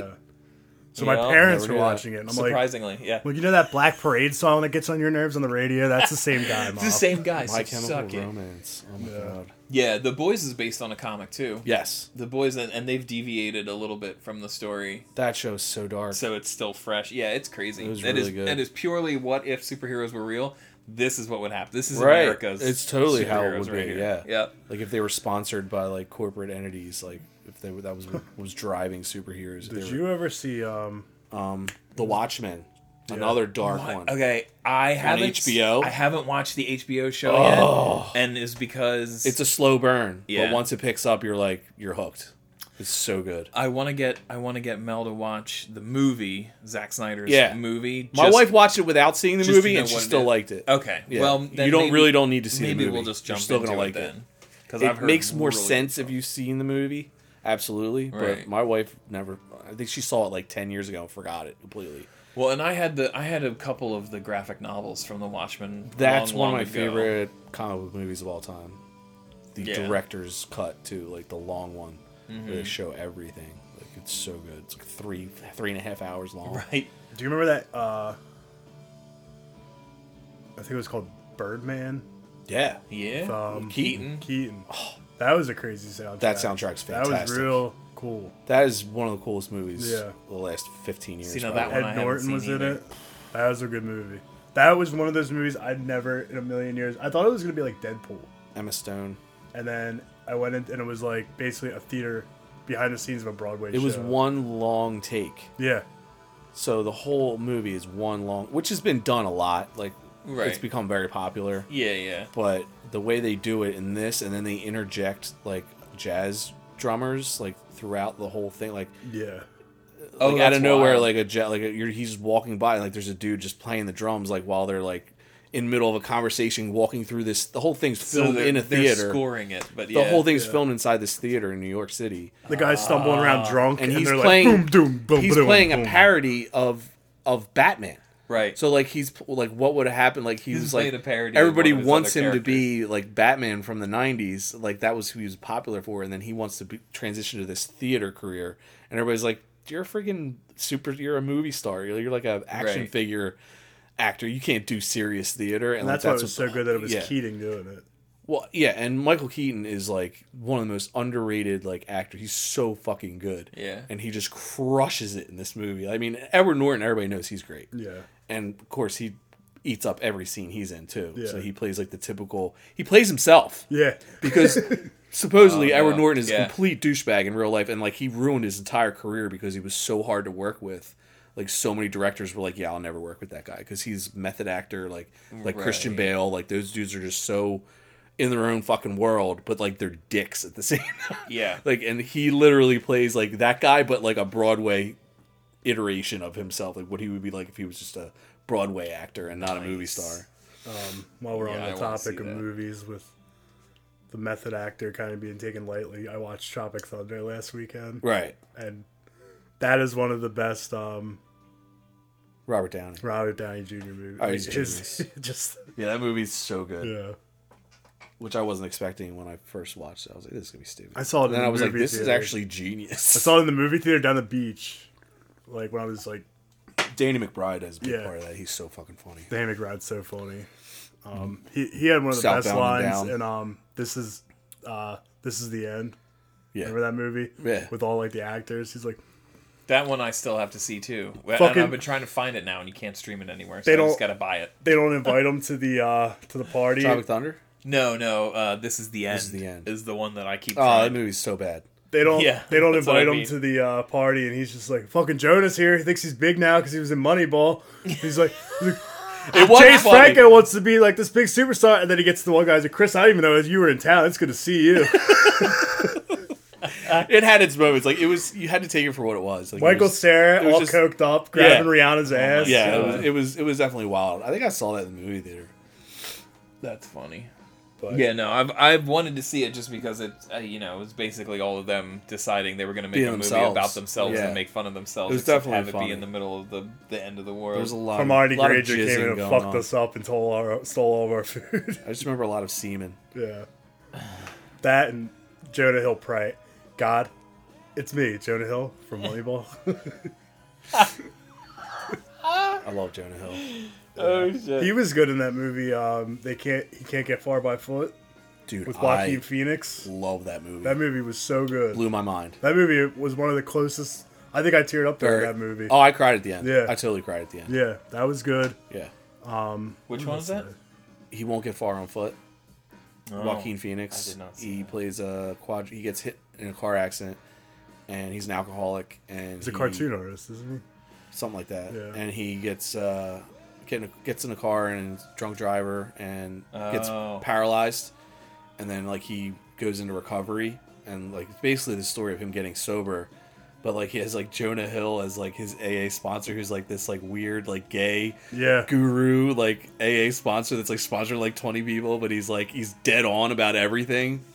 And then oh dude, it's just it's so good. Like I'd never seen a movie where they actually captured what like working the 12 steps is actually like like as far as like making amends and forgiveness and stuff like that. Like I was that's why I was crying at the end because I had so many parallels in my life to what happened in that movie. I was like, holy shit. A lot of people gave it So shit, deep. but Rocket Man, the Oh, that was a great movie. I thought that was great. Yeah. Oh, I, up hate musicals and I like that movie. yeah, that was good.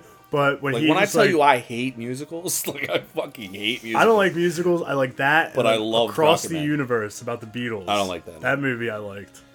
But um, in the that Rocket Man, when he's like breaks in, he's sitting in the AA meeting, just like dressed up like the devil, Yeah. basically. Oh, dude, that movie is so good. That guy, that guy crushed it. Yeah, and he And the soundtrack. I mean, Elton John's so good. Yeah. Like you don't even realize like how many fucking songs he wrote and how genius he was. Like from the age of like he was a prodigy. You know, Yeah. the dude was like writing like just classically trained from like birth. did you yeah, hear see, the I knew uh, nothing about him. Yeah. before seeing the it. covers album that they did recently, and um, Queens of the Stone Age does "Goodbye Yellow Brick Road," and it's a banger, dude. Dude, is It's anything that Queens banger. of Stone Age do that's not a fucking Nah, banger? it is a Like, banger, and um, No, Songs for the deaf, like yeah. Songs that the Deaf is song great. we're gonna listen to that upstairs before while I'm grilling burgers. Just just that, and I, I have to play. Oh, that's what I want to talk about was new toys. New stuff. Oh, yeah, new you got stuff new that I got. Yeah. Um, what were you gonna say? I didn't wanna Right, cut you off. real fast. It's kind of dumb, but um, my little sister and I have like a real good like relationship with music and talking about, and my mom too. My mom's a big music person. She, I, was- I was saying like her favorite is Yeah, like you had to get it from somewhere. Pretenders. Right. My mom was always listening to music. Chrissie um, Hynde, fantastic. Yeah, but my sister goes, if you're gonna get married, what song do you dance with mom to? And I said Mona Lisa and Mad Hatters. Oh, And good the, choice. but the Killers cover that they do on that album. Okay. and- the Killers did it. Yeah. Okay. And my sister's like, I told my friend Michelle, and she started crying when she heard that choice. She was That's like, "It's dead on." I lo- that's like my favorite. That might be my favorite Elton, John, song. Yeah, dude, that is a banger. That and I mean it's tough with Tiny Dancer's really good and um, but yeah, Mona Lisa and Mad Hatters. yeah, that's probably I one love of that song. Yeah, I don't know that song. No, No. No, you'll know it as soon as you hear it. sons one of of those- bankers, sons of lawyers, they turn Uh, around and say good morning to the night. I didn't get into them until college. I had a, I had a guy in college that was big into El- Elton John and um, somebody else. He got me into the Rolling Stones, who I was never really into beforehand. So like, because he listened to tons of classic rock, and I was more Yeah. like Led Zeppelin. Like, this is the song that hooked me the first time I ever heard this album. Yeah, that's a good one. This is like the ultimate love song. Like, his lyrics are so fucking good. Jim James. This is my morning it, jacket. It still moves. This is the album you should have listened to instead of Z. Yeah, Z's Z, Z's good, Z holds up on but its it's own, different. but This is like, Z's a good album to get somebody into my morning jacket, and then this is like the nail in the coffin. yeah, Yeah. those are the only two real you really need. The new This- one's good. I've listened to it. It's not bad. Yeah. I'm still. It's, they're one of those bands that I have to listen to a couple times. Yeah. Like especially their newer because sometimes they get a little weird. Yeah. This album, I mean, literally, I mean, all the way through. Like, there's not one fucking bad song on this whole album. It's still moving. It's it's considered. I think Rolling. It makes Rolling Stones list every of like best albums in Yeah. the last twenty. Uh, it's always in like the top twenty. Like it's ridiculous. Since I think they put out a list of like best albums since 2000, and this one is always like in the top ten of like Yankee Foxtrot. Yankee Hotel Foxtrot, Radiohead's Kid A, like all those. This is like up there in that echelon. In an airplane over the sea, always Yeah, makes it yeah, on there. yeah. That's a Neutral Milk that's a sleeper, dude. Yeah. That's one of my favorites. Not to people that know music. I mean, people that know music, like that's fucking. I mean, everybody knows that. I love that album. Yeah, that's Try a, to that's a, explain that's that to Shepard's people. shit. Like, what's this Yeah. album about? Well, this guy was a recluse and he thought he was the reincarnation of Anne Frank and wrote a song, album, an entire album about it. That album's so wild. That that guy's voice is so different. Yeah, that recording. That whole vibe is just very different. Yeah. that recording of O Comely was supposed to be a sound check. There's a whole. There's a great book. I'll never forget the first time I heard that song. I was like, Yeah. There's a, a series of books called 33 and a Third where they basically break down an album and they talk about like the production behind it and all that stuff. They don't really make them anymore, but I had one for In Utero and I had one for In the Airplane Over the Sea. And they like, I gotta get that on vinyl. he, yeah, uh, I haven't even opened it yet because I'm waiting for a good system to put it on. Yeah. I had, so they, they, they he sat down in the. Um, You have that one? I have that record. On yeah. vinyl? Yes, on vinyl. I got I bought it in Canada. It was Is like it like is it, was like, a- a, a new one or like original? It's uh, I don't know. I'll have to check. I'll check Where against did you get it? Discogs. Get it oh, Discogs. It was it, okay. yeah. It was no. I'll check it on Discogs, but uh, like with the UPC just to see all the info. But I bought it in Canada in 2009, so Oh, I don't know. Yeah, it You've was. never cracked it. Nope, I still have not opened it yet. Well, I, I didn't have my I didn't have my vinyl set up Who cares? I would find uh, something. until like make something. they're like move. Let me listen to Get this like a album. needle and a fucking straw and be like, all right, let's do this. But yeah, so they were they were doing a sound check, and he was playing um he was playing a scratch track through, which is basically like he's gonna play and sing with one microphone, and they're gonna use it to track everything else. Like Yeah. he'll play the guitar over it with a nice version, they'll play the vocals over it with a nice version, they'll add the horns and everything later. Which is why in the song he's going da da da da da da da. da. It's like ah. this is where the horns are gonna be Yeah. yeah. and the the engineer when he he play he wound up playing through the whole song instead of just waiting and then you can actually hear the engineer you have to be careful with your ears or speakers but if you turn it way up at the very end of the song you can hear the engineer through the glass go holy shit! That's the and that's the track that they kept for it. Like they they multi-tracked in the horns and everything and the and the harmonies over top of it but they like the the original guitar and vocals was just from the scratch track and they were like it had all the emotion that, that he wanted. He was like you can't you can't record this again like this is the track you have to keep. Another band I discovered through brand new covering. When I saw them play with Manchester Orchestra and and Kevin then Devine, just they turn it the way whole- down before it gets to the next track Ah, I heard it. That's awesome. I never noticed that Yeah. before. The three That's bands great. I saw all came on stage and This played Howl in 1945 with all the the bass drum, the horns, and everything. it was yeah. all three bands playing at once that I went to go see. It was incredible. Did you ever get into the format? No. My sister really liked them, and I said they became fun. Who had that big "We Mm-hmm. Are Young" song. yeah But they had an album called Dog Problems, which is probably one of my favorite albums from start to finish. But it was right before that vinyl revival came out. And they only pressed like 500 copies of this album. And I was like, I gotta get this for Alex's birthday, my sister. And I paid probably close to $90 for it off of eBay. But like, incredible art. It's like a bunch of like dogs, kind of like in almost like a Norman Rockwell esque kind of like look, Right. but like a, like a like a psychedelic Norman Rockwell. Right. And you pull out the album insert, and all the faces come out with it, and all the the faces thing are like albums. covered in like kind of like a carpeting. Right. Kind it was really cool. Yeah, I love I love when people put work into the packaging of albums. Um, It's such a lost art. yeah, it was a very like I was like as soon as I got it, I was like, okay, this is worth the money because it's one of the original pressing of an album for a band that doesn't exist anymore. Right. That's just never gonna get repressed. dude going going through those that no code album all the all the inserts that are in there Yeah. that was great. And you're right. I I did not give that album, that full album, a chance. But everything I heard on it, I was like, oh my god, Red Mosquito. Oh my god, this. Like I was Red just like, yes, yes, yes. That's But such a banging song. Listening to it all the way through, man, there are songs that sound like such a departure for them. That's I seriously think that's, that's my favorite Pearl Jam album. I think Yeah. now, like now that I've gotten older, I mean, it used to be the first three. You know, it was like kind of just the trilogy, but like that album, in terms of how they did stuff differently and like the recording process of it, There- it sounds really good on vinyl. Yeah. Um. So it's like There are songs that sound like straight up country songs. right. And then he's got just messy then, shit then where like he's screaming. then there's like three like Neil Young ripoff songs Yeah. on that album. yeah. like Red Yeah. Mosquito and um, what's the other one? Uh, it's like Smile. Smile is basically a Neil yeah. Young song. Like he- could have like literally just ghost written that song. Yeah. My buddy was blaring Neil Young last night on the way back from Yeah, it, hel- I mean, it helps. I'm a huge Neil Young fan too. Yeah. So Good on Eddie Vedder for continuously just having some of the greatest openers too. Yeah. My Morning Jacket it got real popular off the opening for Yeah. Pearl Jam. Um, a lot of bands, the Kings of Leon. Yep. A lot of the bands we just talked about opened up open Pearl, for Pearl Jam. Jam. Yeah. yeah. Same with Radiohead. A lot of Radiohead Yep. And uh, yeah, I I've come up with so many of my like the bands I listen to just from hearing openers. From Open, yeah. yeah. yeah. yeah.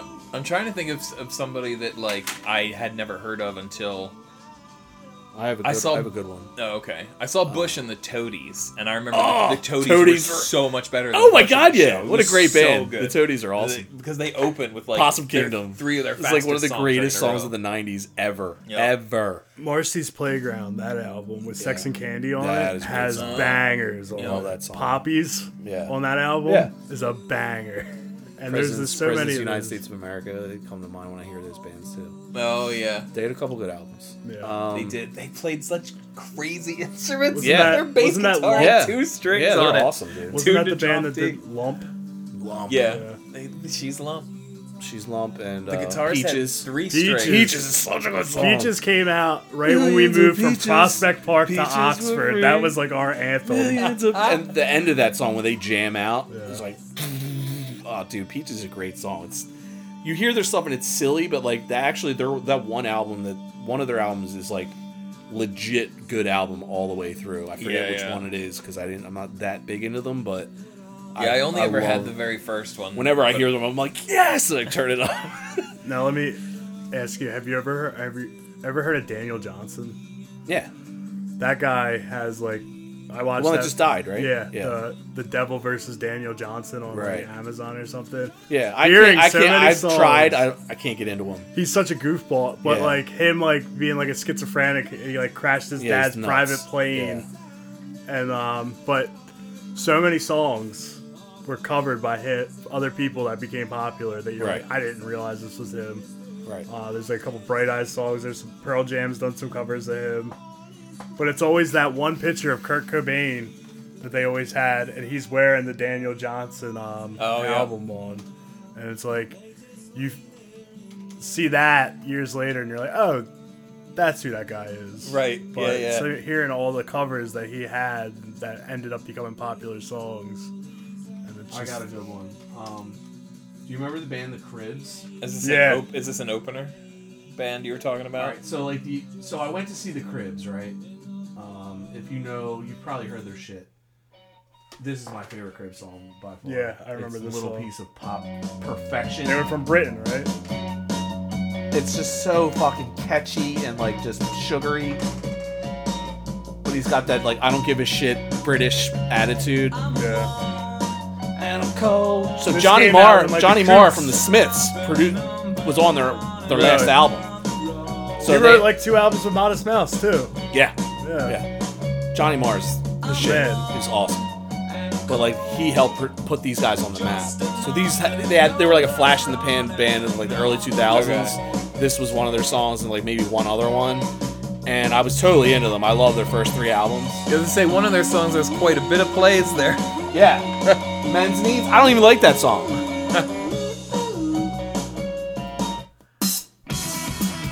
I mean, they're good. Like, their fucking guitar work is awesome. This was in that time where things were really shifting into the internet being the Yeah. way that a lot of people got their music. And I remember hearing bands I like dude, this. I love these guys. I was Yeah. listening to all their shit for like a year. I remember there was a band called the Fratellis that I liked. That was just one of these like one hit wonder flash in the pans that nobody else would have. I mean, I'm sure they had. These guys were the kings but- of catchy guitar riffs. I was gonna say this is apparently also the rise of playing your bass with a pick. Yeah. Because he is rocking. Oh, this dude is a killer bass player. I'm a I'm a big bass. I love good bass, man. Like that's why Interpol is like one of my Yeah. favorite. So yeah, you're all about the bass and the drums. Yeah, gotta have a good rhythm section. Without a foundation, So I was into It's all these guys, fun. and I and they were playing at Johnny or um, North Star Bar. nice.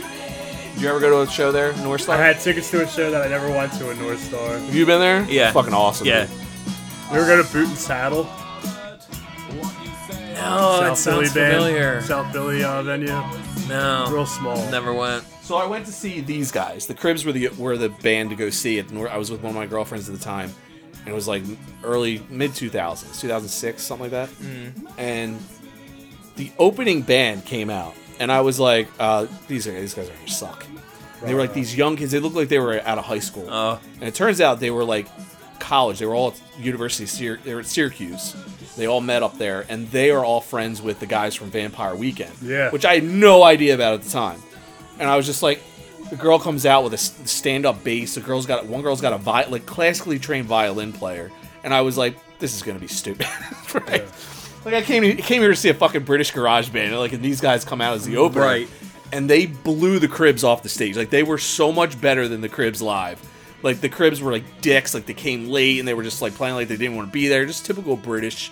We they thought that they were gonna be like the next like fucking the Who or something. Like they they were so overblown Gotcha. for what they were. And this band turned out to they, these guys are still together and still play. I think both of them are, but Rah I rah was Ra Ra Riot is the name of the band I was like boy by them. By Ra Ra Riot. Yeah. Their first their first album, their first two albums, The Rhumb Line and Orchard, I would put up against any music of like the early like 2000s. Like they came out and I was like I'd never heard a band Ra Ra Riot, huh? like with the classical instruments and the way they and this guy's voice this dude has pipes Yeah. like serious pipes for a band for what they were and i don't know how they didn't blow up because this whole album like every single fucking song. They got sampled a lot too. yeah. The first six songs on this album are phenomenal like just nonstop. But like live they crushed it. Like they were so good. Like i was like who the fuck are these guys? This guy's voice was got he's a tiny little guy. And he comes up he's got like a beanie hat looks like this hipster.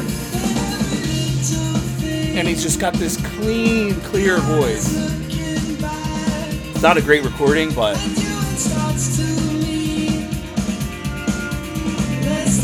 but like the string section i mean like every another band with a great bass bass lines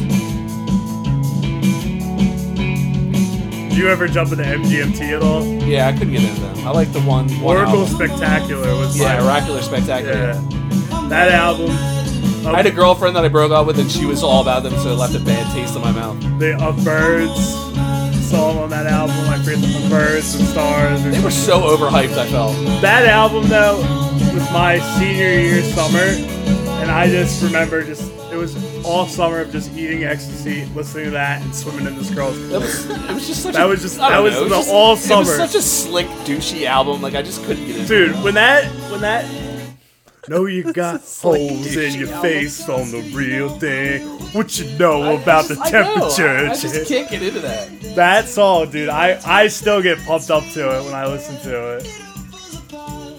But yeah, I remember them being real. I'm a big uh, Vampire Weekend, Oh, I love Vampire Weekend. and That first album blew my mind. that was good. I liked the third one a lot um, with Step on it, and that's like Step was originally a uh, a lot hip hop song, Yeah. and I was like, whoa. Never knew until I heard it years later that it was actually originally a hip hop song. No, Vampire Weekend's a whole nother podcast. They're so Yeah. It guy's This is that a really guy's good just- band to listen to like with earphones because Yeah. there's so much going on. I really like their sound. Oh, it's fantastic. I love his voice. They had this this violin player. She's like classically trained, like she's just so good. It almost sounds like it could is be the same one that does a lot of the Vampire Weekend work. She probably does. They're, they run in the same circles. Yeah. Or they used to anyway. But his voice is just fantastic. Yeah.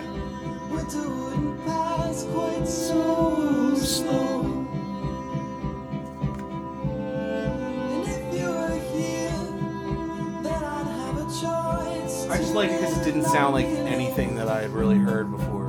Yeah. It had that nice indie vibe to it, but it also had like classical. The format was like that when I heard them. They had some songs that were like 1940s, like doo-wop almost, mixed with like pop punk.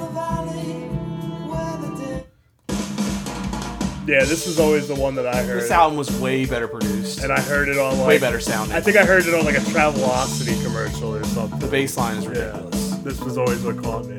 Oh, it sounds like an Interpol bass line. Yeah, Carlos so dude, Interpol. That's a whole other podcast. I, I introduced them recently to one of my friends, and every time it was just coming into his house, just blaring. And he's just like, "What did you do to me?" Turn on the Bright Lights is like in my top five albums of all time by anybody ever, easily. Yeah, I can't remember now. When I listened to, I was so like just entrenched in it for so for months when it came out. I was second, um, probably because I'm a, and I didn't realize I was a Joy Division fan until I listened to that album. yeah, And then I was like, wait a minute, he sounds just like, and I heard Ian Curtis because I was never, I'd always known about Joy Division, but never really got, like, I knew their main songs. But then, like, when I got into them, I was like, oh my God, I was like, this is why I like Interpol. I was like, because these guys are so similar. and then who who did Joy Division either turn New Order. New Order, yeah, Which are fantastic as Yeah. well. Age of Consent, Yeah. Yeah. Oh, God. Oh. hitter. Oh. That whole, yeah. New Order, Joy Division, it's like another worm. Love the It's Smiths. like a whole nother, yeah, I'm a huge Smiths fan. I like British stuff. Those are all the bands that influenced what I ended up listening to when I was growing up. the Cure. Cure. Stuff, yeah. Um, yeah, it, that's the thing I like about music. But yeah, is- Mike, you should check these guys out. Yep, nope. Already Both done. of these albums, the Rhumb Line and the Orchard, so good. I, whoever I turn on to this, always they're like, "How have I never heard of these guys? They're so good." It's just good. There was there was uh, there was a lot of music in 2000s that Yeah. that had this kind of formula but Right. couldn't nail it. Right. Like there was somebody would throw a violin into a band. You know, Right. it was like like Margot and the Nuclear So and So's. Yeah, yeah, yeah, Throw like a toy piano into it, and Right. all, you're like, what? What did you just do? They were You very know? catchy. There's lots of different stuff that they changed. So what was that? Broadripple is burning. Oh. Brickle Creek is burning. Crick, uh, Uh, and the girls are getting Yeah. sick from huffing glue. Well, Is this Margot and the Nuclear Sound? yeah, while their boyfriends pick up They just like chicks. disappeared. Yep. Yeah. They They had like one totally or two albums, and that Yeah. was it. But this like But that what one I- album's really good. Yeah. What I meant was that like I don't know that, but this this really stands out. Just like the musicality of it, and his think- voice especially is pretty sweet. Yeah, he's got a great voice. I it think- it's better. a lot of this okay to kind of step out a little bit Catch came it. from a lot of the Bright Eyes stuff that he was putting out. He was had such an influence in the early 2000s that every album he was putting out was totally different. Bright was- Eyes. Yeah. Yeah. He's- I, I had a phase for him for a while. Yeah. Yeah. He's I'll more always- proof- Fevers and Mirrors was one of my favorite albums. He's another prodigy, child Yeah. prodigy musician. pain in the ass to deal with, I would imagine. Yeah. But He's more proof that like e- heroin makes good music. yeah. You know, like it's like the He's proof sober now. The proof that you don't want. Oh, really? He's pretty open. Yeah, he's Oh. openly sober. Yeah. Oh, that's good. For the last five, I think like five years now. yeah, this is a good song. Yeah. This whole album is Yeah. solid. The spacey kind of These guys are very New England, like very like I like I like the upbeat but calming. yeah. Uh, yeah. If you can ever pull that off, you I think it's shadow casting is the other one that's really good on here. Yeah. They just have a is a much cleaned up sound on this album compared to the first one, but still good. Yeah. Like this like this still sounds good. Like ten years later, it still sounds fantastic. Yeah, yeah. And they brought his vocals up in the mix much better than the first album. Like whoever did it was really knew what they were doing. This Yeah. is when Passion Pit was getting popular too. That's another That's band what I that wanted to look for. devoted a lot of time to. Just deep diving on some of the crazy, like slat indie meets EDM kind of music that they were putting out back then. Stop. It's good, right? Oh, it's so good. It's so it's very '90s. I think it has like a '90s sound Yeah. to it. It's probably why we like it. It's probably why it tickles our old ears. We're like, Yeah, this is we're like, 2010. this is like, yeah, it's 10 years old now. They've had Well, they they they've had a bunch of albums co-produced since then. They just put out one a few years ago. They put out Super Bloom last year. They put out one. So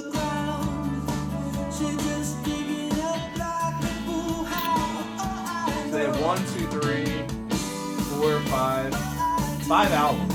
This was. These you'd get a kick out of this. I, I was looking up the engineer and the producer just to see, you know, who it was, if he was somebody we knew. His name's Andrew Maury. I had never heard of him. He's recorded, you know, a couple of. This is the fifth album he was ever a producer on. Was this? Like that's that's pretty hot. He's a This young. album's very slick. Yeah, his first his first album he ever got producer credit on was in 2009, and then next year he did this one. Yeah, their, their sounds. Oh, he worked with Death Cab, later later Death Cab albums, and Panama Wedding, which I've never heard of. I remember listening to this album like last year because I went into a Ra Ra Riot wormhole for like a month where I was all listening to it. And it's like, eh.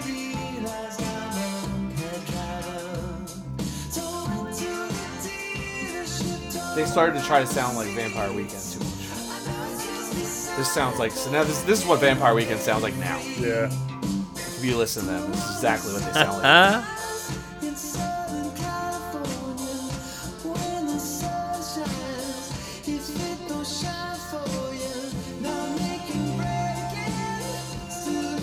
Did you like? Did you listen to their new album? I haven't like disliked anything they put out yet. Huh? I haven't disliked anything they put Really? out yet. Yeah. I like My uh, wife loves modern vampires. I can't say. I that. like uh Modern Vampires a lot. I think that's why I don't like because she played it in her car so much, and I got sick of it. Yeah.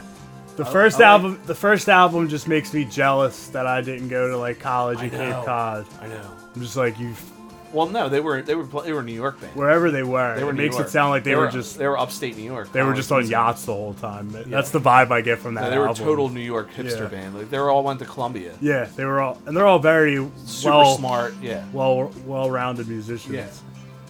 No, this album like set the bar for like, and, and we got so much backlash because it was so fucking good that people couldn't understand how somebody could make an album this good of their first their first go around. Yeah. It was like, But they, the fuck are but these they, guys? they had no stage presence when this album came out. They I've heard- they were, but they were everything put on a was good to show. the T. They put on a good yeah, show. but I've they heard. just stood there. right. and they got shit for that. Right. And then I've seen them like, This is like this could be off of Paul Simon's. yeah, uh, it was very Paul yeah. Simon. This is so Paul Simon. Yeah. Um, Bryn's good on here. Oh, I love Um, Bryn. And I see you, you walking towards the campus. Campus. Yeah. Yeah, that one's good. No, this whole album. Yeah, there's nothing wrong with this album. This is probably my favorite though. I love Cape Cape Cod Kwassa Kwassa. Yeah.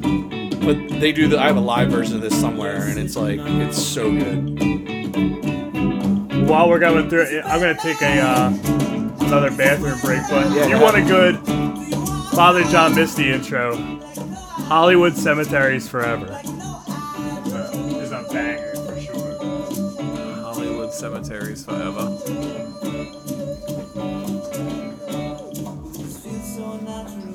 Here it is. Spotify sessions. This is them live.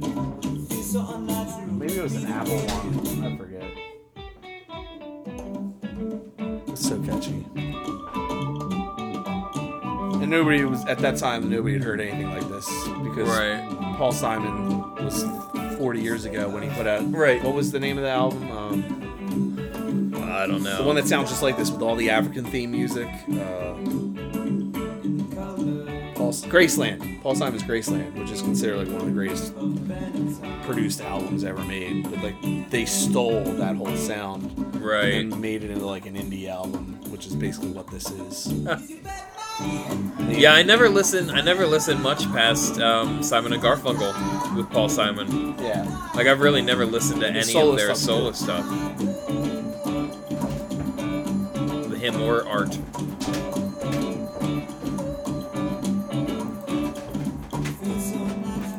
Well, just as an update, um, we've been going for about two hours. Have we really? Yeah, it's an hour and fifty-two minutes. I was minutes. just gonna ask, like, where are we at in time? Hour, or, It's hour like the and 52 longest minutes right podcast now. ever. It's all right. We'll just have to talk about your new toys next time Uh, or something. yeah. I don't know. Yeah, uh, it's up to nothing, nothing big. So what I got was, um, I was telling him before you got over here was I got. Remember last time I was using the little, uh, the FiiO um, digital audio player, Yeah, yeah, to yeah. run everything through the amplifier. Now I bought. Uh, so five years ago they came out with the Chromecast Audio. So that's a that's a digital that's a DAC that's a digital analog converter that giant thing. Uh-huh. So all that does is just take music from digital and transform it to analog. Right. But it's very expensive. But I think that's all it does. yeah. But uh it's coming out so like the music comes from my phone and then it's a Wi-Fi signal, not Bluetooth, so it's completely lossless. Oh, okay. So it comes from the Spotify or Tidal streamer straight to this Chromecast audio, which they stopped making like last year. And they're like, you can get them now for like 50 or 60 bucks on eBay. Like they used to sell for like 35, 40, but they're like, they're disappearing. So people are, I, I bought three of them. so you can connect your, so if you buy a separate optical, so it used to be, it was USB powered, and then you would plug a, uh, normally it's an RCA analog out. So if you buy a, a special optical cable that plugs into it, and then run the optical into the digital analog converter, it does the the resampling and the, the analog signal, and then you run it into whatever you want. And this actually acts as a preamp as well if you want it. Right. You can do both. um, but I have that down here, and I have it upstairs in the living room, and it's like so much better because I can awesome. control everything through Google Home. Right, right, So right. like I have, so it comes up on your Google Home. I have a basement speaker and living room speaker, and you just pick whatever one, and they're on two different Wi-Fi networks. ah. So like everything, it's just so Oh. seamless, and it sounds so good. but that's That's that- awesome. that's the new toy. It wasn't much, No, it's but it makes streaming much. It's it brings different uh, flavor to the table as far as because Bluetooth sucks. I mean, it's a lot Yeah, better no, than what it, really used to be. Like nowadays, you can get a good Bluetooth signal, but when you hear stuff like straight line in, like Oh, stuff yeah. that's not chopped up through Bluetooth, and then you hear Bluetooth next to each other, you can definitely hear you can hear a difference. yeah, Not yeah. as much as you used to be able to, but um, I try to. That's my goal to try to get rid of fucking Bluetooth anywhere. So now I have three Bluetooth DACs that are sitting around that I have nothing to do. with. eBay. Send them back out into the wild. Yeah, we're gonna we're gonna sit on those for a couple months, let the value go up a little bit. We're gonna we're gonna Yeah. ship them out. right, right. But I still those Bluetooth DACs. So like it's a digital analog converter and a Bluetooth receiver in one. So basically, it takes your. Uh, I don't know if I have one down here right now. It takes your Bluetooth signal from your phone, amplifies it, and is a digital analog converter at the same time. So it has RCA outs to whatever you want to plug it into, like power speakers or an amplifier or whatever. Like I have one running up in the garage right now, um, and it's pretty awesome. It's way it's better than the Bluetooth that is on that amplifier. So like it's like if you it's like anything else. If you buy stuff separate, that's a specialized piece of equipment. It's going to perform better than one of those all-in-one Right. systems. Better than like what a built-in DAC is going to do as as opposed to an external DAC, where like you know what I mean. That's why you when you buy when guys used to buy components like big high end stereo systems, they would buy a separate preamp and then an amplifier and then a receiver. You know what I mean? And then they had the turntables. It was like four different racks of shit Right. to make one awesome network. Whereas you buy a receiver that does everything now. So it's like it does fucking Bluetooth, it does Chromecast. Like it's just now you got all, everybody wants all in one because people want simple, right? Like Right. most consumers, especially now, they want everything to be simple. Yeah, there's less dedicated space even for for media. And space you know, a when- huge when issue. you had a when you had a bookshelf full of records, it didn't matter Right. that there was a huge rack system Right. on the You would build it. You would make space. But yeah, now you're like minimal. Not you, but you know, Right. Most people, Right. minimalist with their setup. So Yeah. But there, it's Get cool all that you can do that now. Like now in this day and age, like you can have either or. Like you can spend the money and buy like upstairs in the living room, like I have separates. but you know, you could still you can buy something like this for 170 bucks. I think this little amplifier, and this drives 40 watts a channel to on a desktop. Like that's what's driving these speakers right now. And it gets and it gets loud. yeah. It's fucking loud, dude. All right. Well, yeah. Let's um, let's wrap it up. Thanks for being here, Frank. Thanks Yeah, for man. having me. It was a good time. by. I was gonna say thanks for having me back too. I say thanks for being here like it's my place. Dude, I But this is only week. my second time in the sound cave too. Till next time.